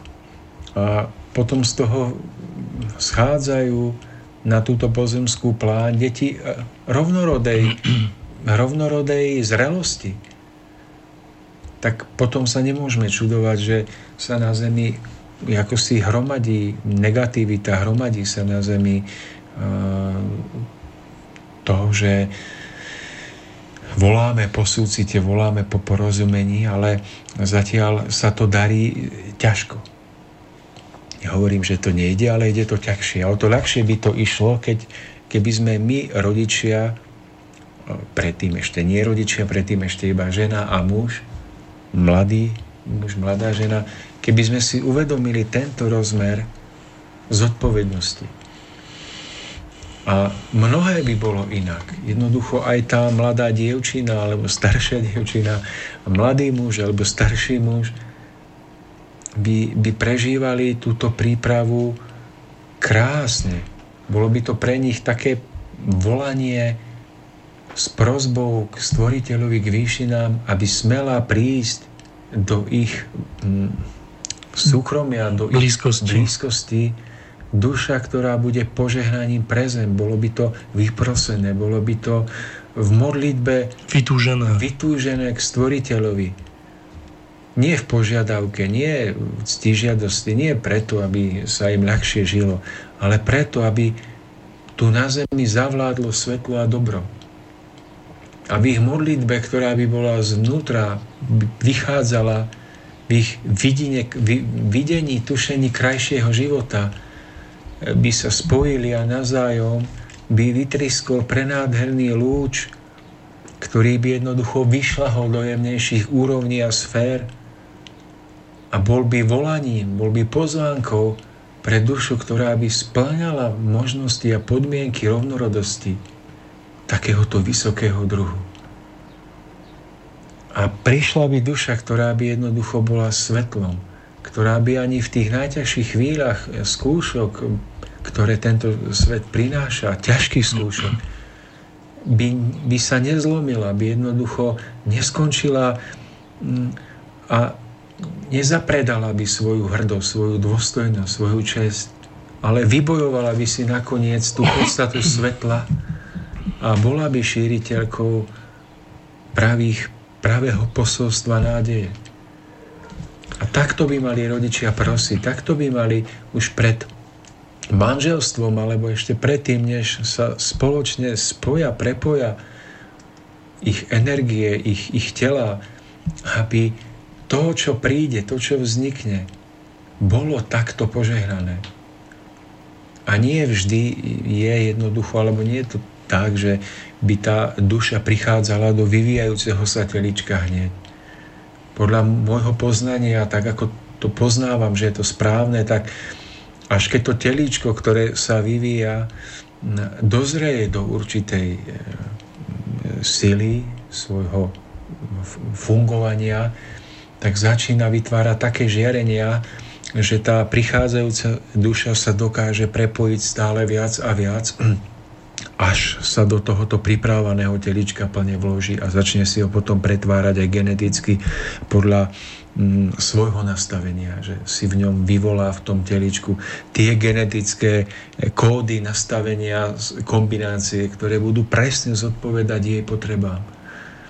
Že keď sa narodí, tak ona nebude iba mm, nejaký, nejakou obeťou nejakých náhodných pomerov, ale bude, bude presne odrážať stav svojej zrelosti, pretože aktivuje presne tie gény v tých miliónoch kombinácií, ktoré presne potrebuje a ktoré potom vzniká dojem, že mm, dojem nespravodlivosti. Podobné, no. no ale vzniká aj dojem, že dieťa veľakrát si povie, že keď nemá toto poznanie, že no tak vidíš, otec, matka, tak ja som takto dopadol, lebo to, vy ste takýto a taký a preto ja mám také a také telo a takú chorobu, lebo to ty, matka, si taká a to ja mám po tebe. Všetky tieto obvinenia jednoducho už nebudú existovať, pretože dieťa bude vedieť, že bolo pritiahnuté rovnorodosťou. A že jednoducho ono nie je také, pretože má takých rodičov ale má takých rodičov, pretože k ním bolo pritiahnuté nejakou rovnorodosťou. A to je zákonitá udalosť, zákonitý dej.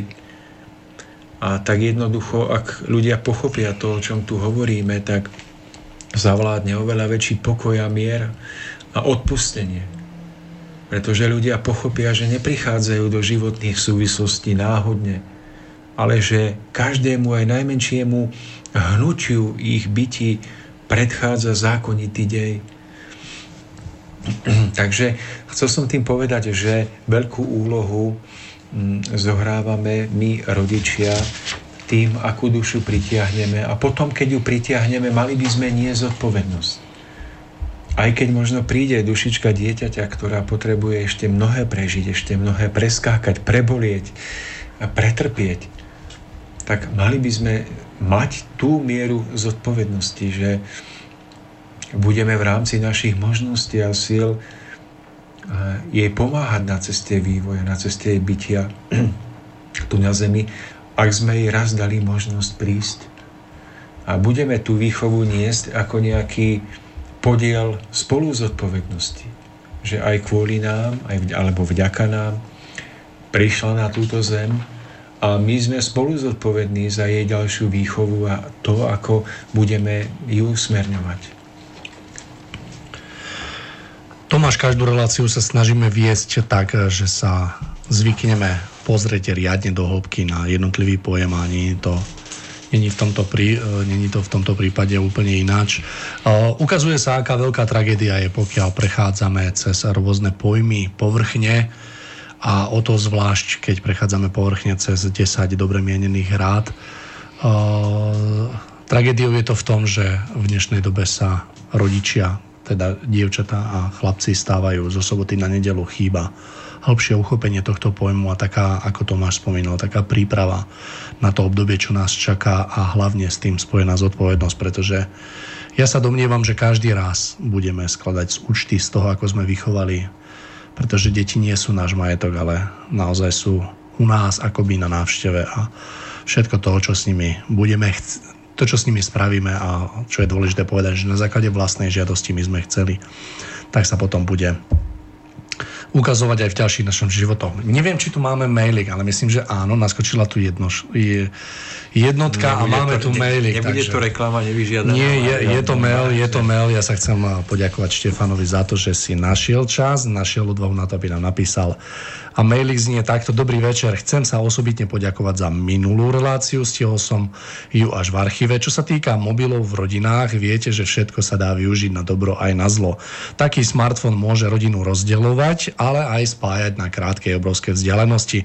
Treba k tomu výchovu ako ku všetkému, ale je to proste životná pomocka v dnešnom svete. V takej Číne sa minulý rok predalo 650 miliónov smartfónov a používajú ich, ich už skoro na všetko. Nepoznajú už ani platobné karty, ale chce to disciplínu. Takže toľko to názor. Štefana, veľmi ďakujeme.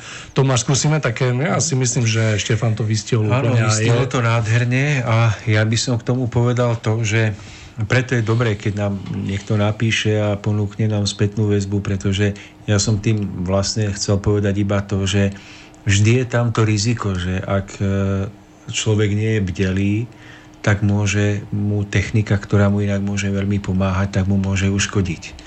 Ale pr- presne tak, ako píše ten, to náš posluchač Štefán, tak a, ak si to ustriehneme a budeme jednoducho bdelí, tak uh, a nájdeme mieru v používaní týchto zariadení, čo si vyžaduje disciplínu a my mnohokrát ešte máme čo robiť ako ľudia, aby sme si jednoducho tú disciplínu zachovali, tak, tak to môže priniesť užitok a môže to pomôcť. Súhlasím. Ja chcem len povedať, akým krásnym je oživením, keď takýto mail k nám do štúdia príde. Ja som až ožil Hmm. Nie, že by som bol mŕtvý, ale tak som možil, že je to naozaj veľmi fajn, pokiaľ smieme počuť aj iný názor na tieto veci a že tak e, je tak vytváraný ten krásny dojem, že tak spoločne vytvárame istú hodnotu, ktorá sa tak nesie týmto svetom.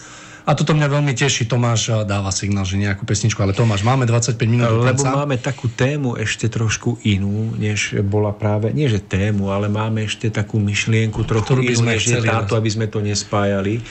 Tak e, lebo chcel som sa ešte, Tomáš, dotknúť toho, že celý deň rozprávame o rodičovstve, o matke, otcovi a o dieťati. Rozprávame o tom vzťahu, ktorý ja pokladám za najdôležitejší asi aj je.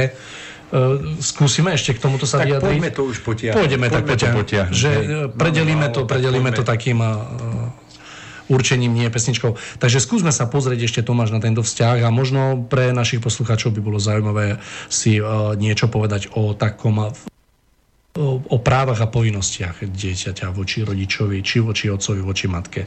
Ako vy vnímate, ako sa pozeráte na túto oblasť? Mario, to je veľká téma a viem, že za 25 minút to už nestihneme ani, ani len trochu tak. vyčerpať, ale dotknem sa jednej veľmi uh, citlivej témy, na ktorej spozorujem, že sa mnohokrát rozbijajú vzťahy. Aj vzťahy potom, nie len vzťahy detí voči rodičom a naopak, ale aj súrodenecké vzťahy.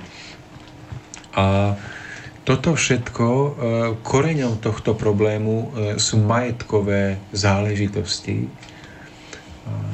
ktoré zvyčajne vyplávajú na povrch vo vzťahu vtedy, keď rodičia, otec a matka, alebo jeden alebo druhý, odchádzajú z tejto zeme a zanechávajú za sebou alebo po sebe e, nejaký majetok. E, pokiaľ tieto vzťahy nevysporiadajú dopredu, tak sa stáva, že e, rodina, ktorá dovtedy nejakým spôsobom fungovala a dajme tomu, že fungovala priateľne, fungovala dobre. Nadštandardne. Nadštandardne, tak končí v obrovskej nevraživosti, obrovskej vojne, z ktorej jednoducho mm, nikto mnohokrát nevyviazne bez ranení na duši a niekedy ani na tele.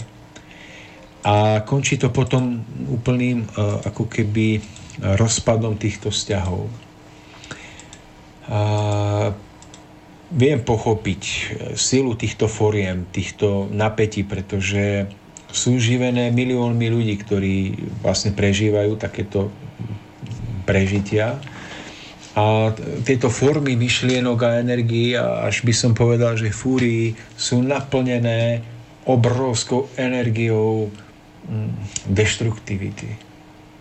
Ich práv, toho, čo každý by si mal právo požadovať od druhého, od rodiča a hneď alebo potom. E, nazdávam sa, že z hľadiska vyšších princípov, tak ako ich poznávam, dieťa nemá žiadne právo na majetok svojich rodičov. By si malo štepiť a uvedomiť úplne každé dieťa, že v princípe nemá žiadne morálne ani pozemské právo na majetok svojich rodičov, ak sa nespolu podielalo v dospelosti na buď zveľaďovaní alebo nejakým spôsobom udržiavaní takýchto rodičovských statkov, rodičovských majetkov.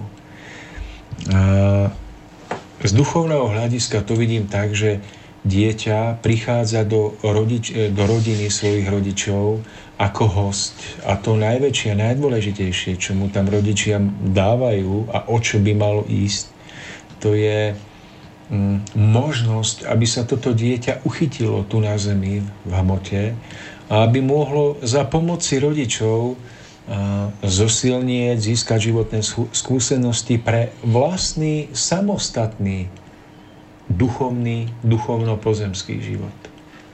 Ako náhle rodič splní tú úlohu, že pripraví dieťa do života, že ho zahrnie svojim vzťahom, svojou e, bytosťou v tom najdarujúcejšom a najspravodlivejšom zmysle, pokiaľ mu pomôže oživiť potrebné zručnosti, talenty, schopnosti, že ho naučí chytať ryby, nie mu dávať hotové ryby, tak rodič v zákonoch splnil svoju úlohu, aj keby dieťaťu nedal z materiálneho hľadiska do života ani halier. V okamihu, keď to dieťa dospeje a ide do v ústrety svojim prežitiam. Pretože bolo vyzbrojené skúsenosťami, radami, schopnosťami, ktoré vďaka rodičom mohlo nadobudnúť a oživiť. Ak rodič dá svojmu dieťaťu niečo zo svojich statkov alebo majetkov, tak sa nazdávam, že je to skutok sám o sebe, ktorý ten rodič môže urobiť alebo nemusí. Vždy podľa uváženia, ale veľakrát aj podľa vnútornej zrelosti samotného dieťaťa.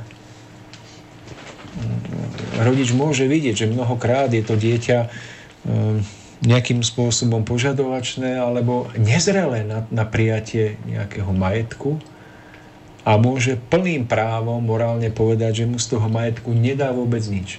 A naopak môže z tohoto majetku dať ľubovoľne podľa svojho uváženia inému dieťaťu, ak uváži, že toto dieťa so svojimi zásluhami alebo svojim, svojou túžbou po lepšom, cnostnejšom, spravodlivejšom živote ukázalo ako hodnejšie ale pripomínam, že majetok rodiča je vždy jeho osobným majetkom a žiadne dieťa nemá právo robiť si nároky a už vôbec nie porovnávať sa s iným súrodencom, pretože je na uvážení rodiča. Na jeho spravodlivom alebo možno nespravodlivom úsudku, ako svoj majetok rozdelí. Je smutné, ak jedno dieťa chodí za rodičom a ovplyvňuje rodiča vo svoj prospech na úkor iného. Sú to veľké podrazy. Nemalo by to byť. Ale v každom prípade je ten princíp nastavený tak, že je lepšie nezamiešať sa do tých tragických foriem nenávisti, hoď by človek nemal prijať vôbec nič, ako si krvopotne vydobiť nejaké materiálne statky, ale mať rozbité vzťahy a rozbitú dušu a rozbitú psychiku. Pretože v princípe hovorím, že kto sa snaží o poctivý život, o to, aby bol dobrým človekom, tomu život vždy dá toľko, koľko potrebuje, aby mohol dôstojne prežiť. Buď si na to zarobí, alebo mu to nejakým spôsobom príde v živote. Nikto nebude ukrátený. Ale najviacej sa dobíjajú k majetkom a peniazom tí, ktorí už ich najmenej potrebujú a robia si najväčšie nároky, pretože niekedy ich chamtivosť, ich ziskuchtivosť, ich majetnícky prístup nemá hranic. Ale veľkou pomocou preto to môže byť pomocou, ktorá pomohla aj mne v živote a môže pomôcť všetkým. Uvedomte si, že vám patrí iba to, čo si vydobijete svojou poctivou prácou, svojim potom vypoteným z vášho vlastného čela. Aj keby ste toho mali mať menej, tak je to pre vás vždy väčším požehnaním, ako majetok, ktorý získate darovaním, ale na ktorý v podstate nemáte právo. Ak vám ho ten rodič daruje, pretože vás uzná za hodného alebo hodnú, môžete to prijať. Môžete, nemusíte. Ale nie je to povinnosťou rodiča dávať svoj majetok. Bol jeden film, neviem už, jak sa volá Mario, vy ho možno poznáte. 12 podmienok dedičstva. Tak ja by som možno prihal, aby si každý jeden, kto chce majetok svojich rodičov, tento film pozrel. Pretože jednoducho my sme zvyknutí na tú formu, sme deti, sme, sme 4 a 5, sme 5, každému rovným dielom, a basta. A ak otec nedá, alebo matka je nespravodlivý. Ale prečo by on mal dávať rovným dielom keď možno, že vidí, že každé to dieťa sa úplne inak zaslúžilo o rozvoj domácnosti, úplne inak prejavilo záujem o domácnosť, o rodiča, o hodnoty. Keď vidí, že niektorému z detí by ten majetok iba ublížil. Ak vychádzame z nejakého pozemského zákona a budeme sa obhajovať tým, že máme nárok, lebo sú tu dedické zákonné práva, povinnosti, to je druhá vec. Ale to v tejto relácii preberať nebudeme, pretože to by bola 5. Liga Sever. My sa tu chceme baviť o podstatných súvislostiach a v tomto duchu si treba uvedomiť, že duchovné zákony s pozemskými niekedy vôbec nesúvisia. Žiaľ. A mnoho ľudí, mnoho mladých ľudí, starších ľudí sa nesmierne uvoľní, keď toto pochopí. To som chcel doplniť, že e, Tomáš Prem, e, verím, že pre e, istú časť našich poslucháčov bude toto úplne nové, práve ten názor, že žiadnemu dieťaťu nevzniká povinnosť na majetok svojich rodičov. Ale ja verím, že medzi nami sú aj poslucháči, ktorí práve toto keď počuli, tak sa im mnohé dokázalo ujasniť a tak vyjasniť a pre lepšie také pochopenie veci a ja tiež prežívam, Tomáš, že je to tak, ako rozprávate, že ten nárok teda detí na majetok svojich rodičov naozaj nevzniká zákonite už len preto, že sme ich deťmi. A ja sa, ja sa priznám, že ja keď som toto pred pár rokmi povedal vlastnej mame, že ja by som sa na ňu vôbec nehneval, pokiaľ by majetok, ktorým disponuje ja neviem, dala iba jednému z mojich bratov, ktorý ešte som podotkol, že podľa môjho názoru ich najviac potrebuje, tak moja mama to nechcela prijať. E, cítila sa, že e, vnímala istú nesprávnosť v tomto názore, no ja si za svojím stojím a vycítujem to úplne rovnako, Tomáš, ako ste to teraz zadefinovali. Ja verím, že aj pre našich poslucháčov, ktorý moment, pre ktorých je to niečo nové, tak postup, postupom času, keď budú mať možnosť nejako to nechať precítiť a prejsť cez seba, tak dokážu uznať správnosť tohto postoja a myslím si, že aj práve pochopenie tohto v ďalšom živote mnohé také uľahčí a tak vyjaví. Ale je ťažké, keď svedomie vám hovorí, že nemáte právo a nemáte sa čo miešať do toho a už vôbec si kvôli tomu nerobiť zlé vzťahy a choroby a nenávisť, ale váš e, ten, ten pokušiteľ v nás nám hovorí, že no a dobre, a tam ten, a ten bude mať, a on si kúpi auto a dovolenku a to a ja nie. Ako náhle začnete takýmto spôsobom kalkulovať, tak sa nevymotáte nikdy. A povie, aj keď poviete, že je to z lásky k vašim deťom, že vy chcete vydobiť ten, ten kus koláča si urvať kvôli vašim deťom, že to robíte z lásky, tak vám iba poviem, že môžete privodiť do svojej rodiny prekliatie. Pretože takéto peniaze ukoristené násilím za cenu nevráživosti nikdy neprinesie požehnanie. Preto by mal človek zvážiť, do akej miery sa bude pachtiť za takýmito peniazmi. A, takže kto bude zrelý, kto bude pripravený vnútorne, bude pracovitý, tomu život skôr alebo neskôr privedie požehnanie. A nepozerajme sa na to iba z hľadiska krátkodobého pobytu človeka na zemi. Že, že nemáme to tu hneď.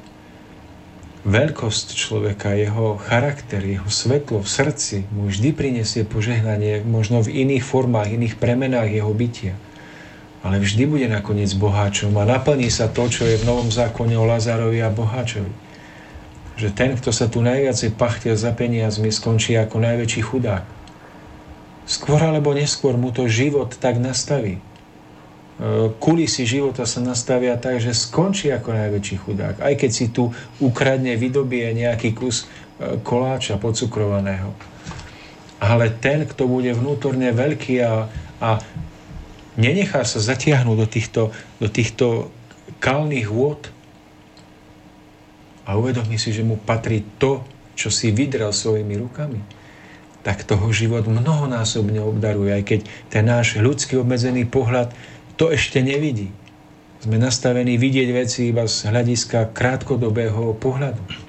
Tomáš platí, čo ste povedali, že je to veľká téma a ja pre krátkosť času vás teraz troška preruším. Ja verím, že sa k tomu dostaneme ešte niekedy v budúcich reláciách, lebo naozaj je o čom rozprávať. Tomáš, máme nejakých 10 minút, e, dokonca z toho 5 je mojich, takže 5 je vašich. Viem, že ste niečo chceli ešte doplniť a potom doplním aj informáciu na záver pre našich poslucháčov. Myslím, že niečo k podujatiu, ktoré sa blíži ešte by som len jednu vec tak, k uzavretiu tejto témy alebo myšlienky, že, že pre rodičov, že my rodičia veľakrát sa snažíme tým deťom našim vytvoriť niečo do budúcna. Že neviem, zarobiť pre nich dačo, aby v 18. alebo kedy mali niečo do života, aby si kúpili auto, aby si kúpili dom a to upriamujeme na to pozornosť. A možno, že to môže mať nejaký zmysel, ak si to deti vážia, neviem. Ale zabudáme, že to najdôležitejšie spočíva ešte v niečom inom. Že ten najväčší vklad do života, ten najväčší skutočný dar, ktorý deťom môžeme dať, spočíva v tom, že my sami vo svojom osobnom živote a sami pred sebou zvládneme tie skúšky vlastnej dôstojnosti, vlastnej hrdosti, pred ktorými budú raz stáť aj naše deti. Pretože to, čo im najviac raz pomôže, nebudú naše statky a peniaze, ktoré budú mať uložené niekde v banke na nový dom, ale tá neviditeľná vnútorná stopa, tá energia, ktorú sme ich predišli, keď sme my sami obstáli v skúškach našej ľudskosti, našej dôstojnosti, našej čistoty. Raz sa ukáže, že toto budú tie najväčšie vená, tie najväčšie dary, hoci ich nie je vidieť. Pretože my môžeme žiť na vonok ako dobrí, čistí ľudia, ale aká stopa po nás zostáva v, jednom, v jemnom, tá pečať, to je rozhodujúce. Ale to je zároveň aj to najdôležitejšie, čo môžeme raz odovzdať ako živú svetlú pochode našim deťom. Nie je väčšieho daru, nie je väčšieho vena ako vlastný život, ktorom sme si napriek pádom, napriek ťažkostiam vydobili svoju hrdosť. A toto je najväčší dar, ktorý naše deti potrebujú. O iný ich duše nestoja. Nech sa nám to darí do ďalších dní pomaly a čoraz hlbšie uchopovať práve podstatu vecí života, ktoré nás každý deň ovplyvňujú a ktoré ovplyvňujú aj našu budúcnosť, pretože všetko to, čo prežívame v prítomnosti, dá sa nazvať sejbou, ktorá vzíde a v žatve nám vždy vráti mnohonásobok toho, čo sme zasiali. To máš nejaké minúty do konca. Uh, krásna téma toto, veľmi krásna téma. Ja som veľmi rád, že som tu smel dneska byť, že som si smel toto vypočuť a uh, dostal som verím, že aj ja, aj veľa našich poslucháčov množstvo podnetov na to, aby sme dokázali veci troška prehodnotiť a troška ich sebe upraviť. Tomáš, čaká nás 25.8. už sa to blíži, ako to je, veľmi to rýchlo letí. Podujatie s názvom Cesta o šlachtivosti. Viem, že ste chceli pre našich poslucháčov pár slov k tomuto skúste. Máme nejaké 2-3 minútky. No, takže Mario, 25. na stránke www.bart.sk máme pozvánku, ktorá bude aktualizovaná, teraz hovorím rýchlo ako moderátor televíznych novín, ktorá bude aktualizovaná o aktuálny program. Dúfam, že už v priebehu nejakého týždňa, desiatich dní a tešíme sa, bude to opäť tam vo dvore nádhernej prírode u pána Mišovie. Staviame pódium, kde bude prebiehať program, budeme tam mať divadla, piesne, e, nádherné preduchovne, tance, nejaké prednášky a hlavne bude tam, budeme tam my a všetko to podstatné okrem toho, to, čo som spomínal.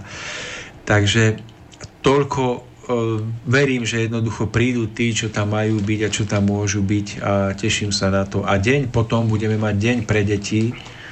Jednoducho bude to program, kde budeme deťom vynachádzať rôzne súťažné disciplíny, aby si vzájomne uvedomili v živote, na čom záleží čo sa týka vzťahov, vzájomnej pomoci a tak. Bude to už niekoľký ročník tohto detského dňa, takže maminky s deťmi, otcovia, môžete prísť, možno sa aj zasmejeme riadne. Určite sa zasmejeme, milí poslucháči, a ja vás srdečne vítam na toto podujatie tí, ktorí to cítite, príďte nás podporiť, príďte obohatiť toto podujatie o vlastný tieň farby. Ja ešte po, poviem pre našich spolužiakov, ale rovnako aj pre ľudí, ktorí by mali záujem, ale myslím, že my sa ešte stretneme, ale ja to poviem. Škola duchovného rozhľadu pokračuje 29. júla v nedelu ďalším stretnutím, kedy budeme opäť rozprávať na hodnotnú tému a prežijeme tak spoločne krásny deň, ale my by sme sa mali vidieť, teda respektíve počuť ešte o dva týždne 27. v piatok. Verím, že sa nám to podarí. No a to by bolo e, na dnes od nás, milí poslucháči, pre vás všetko. Verím, že sa nám podarilo odovzdať vám množstvo podnetných a hodnotných teda podnetov, ktoré e, budú ovplyvňovať postupne váš život, ktoré budete tak niekedy počas dňa skúšať uchopiť vnútorne. No a to už e, bola posledná informácia. Rozdelím sa s vami myšlienkou, ktorú mám pripravenú, no a už potom to bude samotný záver relácie. Cti otca, i matku. To nech sa vám stane svetým prikázaním. Prineste otcovstvu a materstvu úctu. Ktože dnes ešte vie, aká veľká dôstojnosť v tom spočíva a aká moc k zušlachteniu ľudstva. V tom by mali mať jasno ľudia, ktorí sa spájajú tu na zemi. Potom bude každé manželstvo skutočne manželstvom zakotveným v duchovnom. A všetci otcovia, matky budú podľa zákonov Božích hodní úcty. Takže to bolo úplne posledné slovo na záver. Lúči sa s vami Tomáš Lajmona od mikrofónu Mário Kováčik. Majte sa pekne. Prežite krásny týždeň, plný síl a verím, že sa budeme počuť opäť o dva týždne, takže do počutia. Jak můžeš být tak krutá, co pak nemáš kouska citu v těle?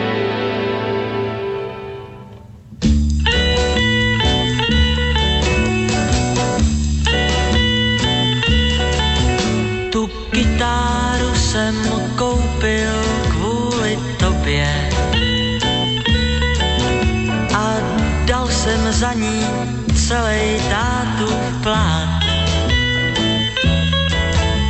Ta dávno ještě byla ve výrobě a já už věděl, co ti budu hrát. To ještě rostla v Javorovém lese jenom vítr na to dřevo hrál. A já už trnul, jestli někdy snese žár, který ve mně denně narůstá. S tou kytárou teď stojím před tvým domem Měj soucit aspoň k tomu javoru. Jen kvůli tobě přestal být stromem, tak už nás oba pozvi nahoru.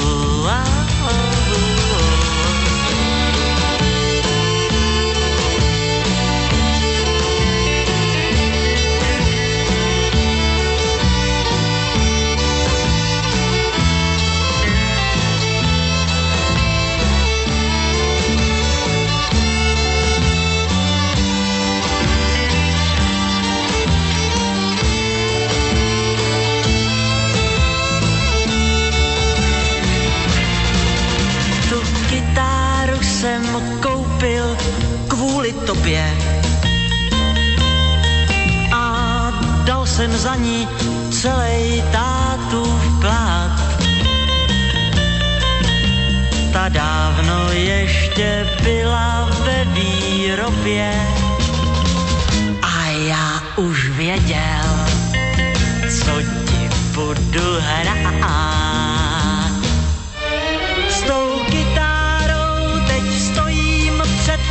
Domem. Měj soucit aspoň k tomu javoru. Jen kvůli tobě přestal být stromem. Tak už nás oba pozvi nahoru.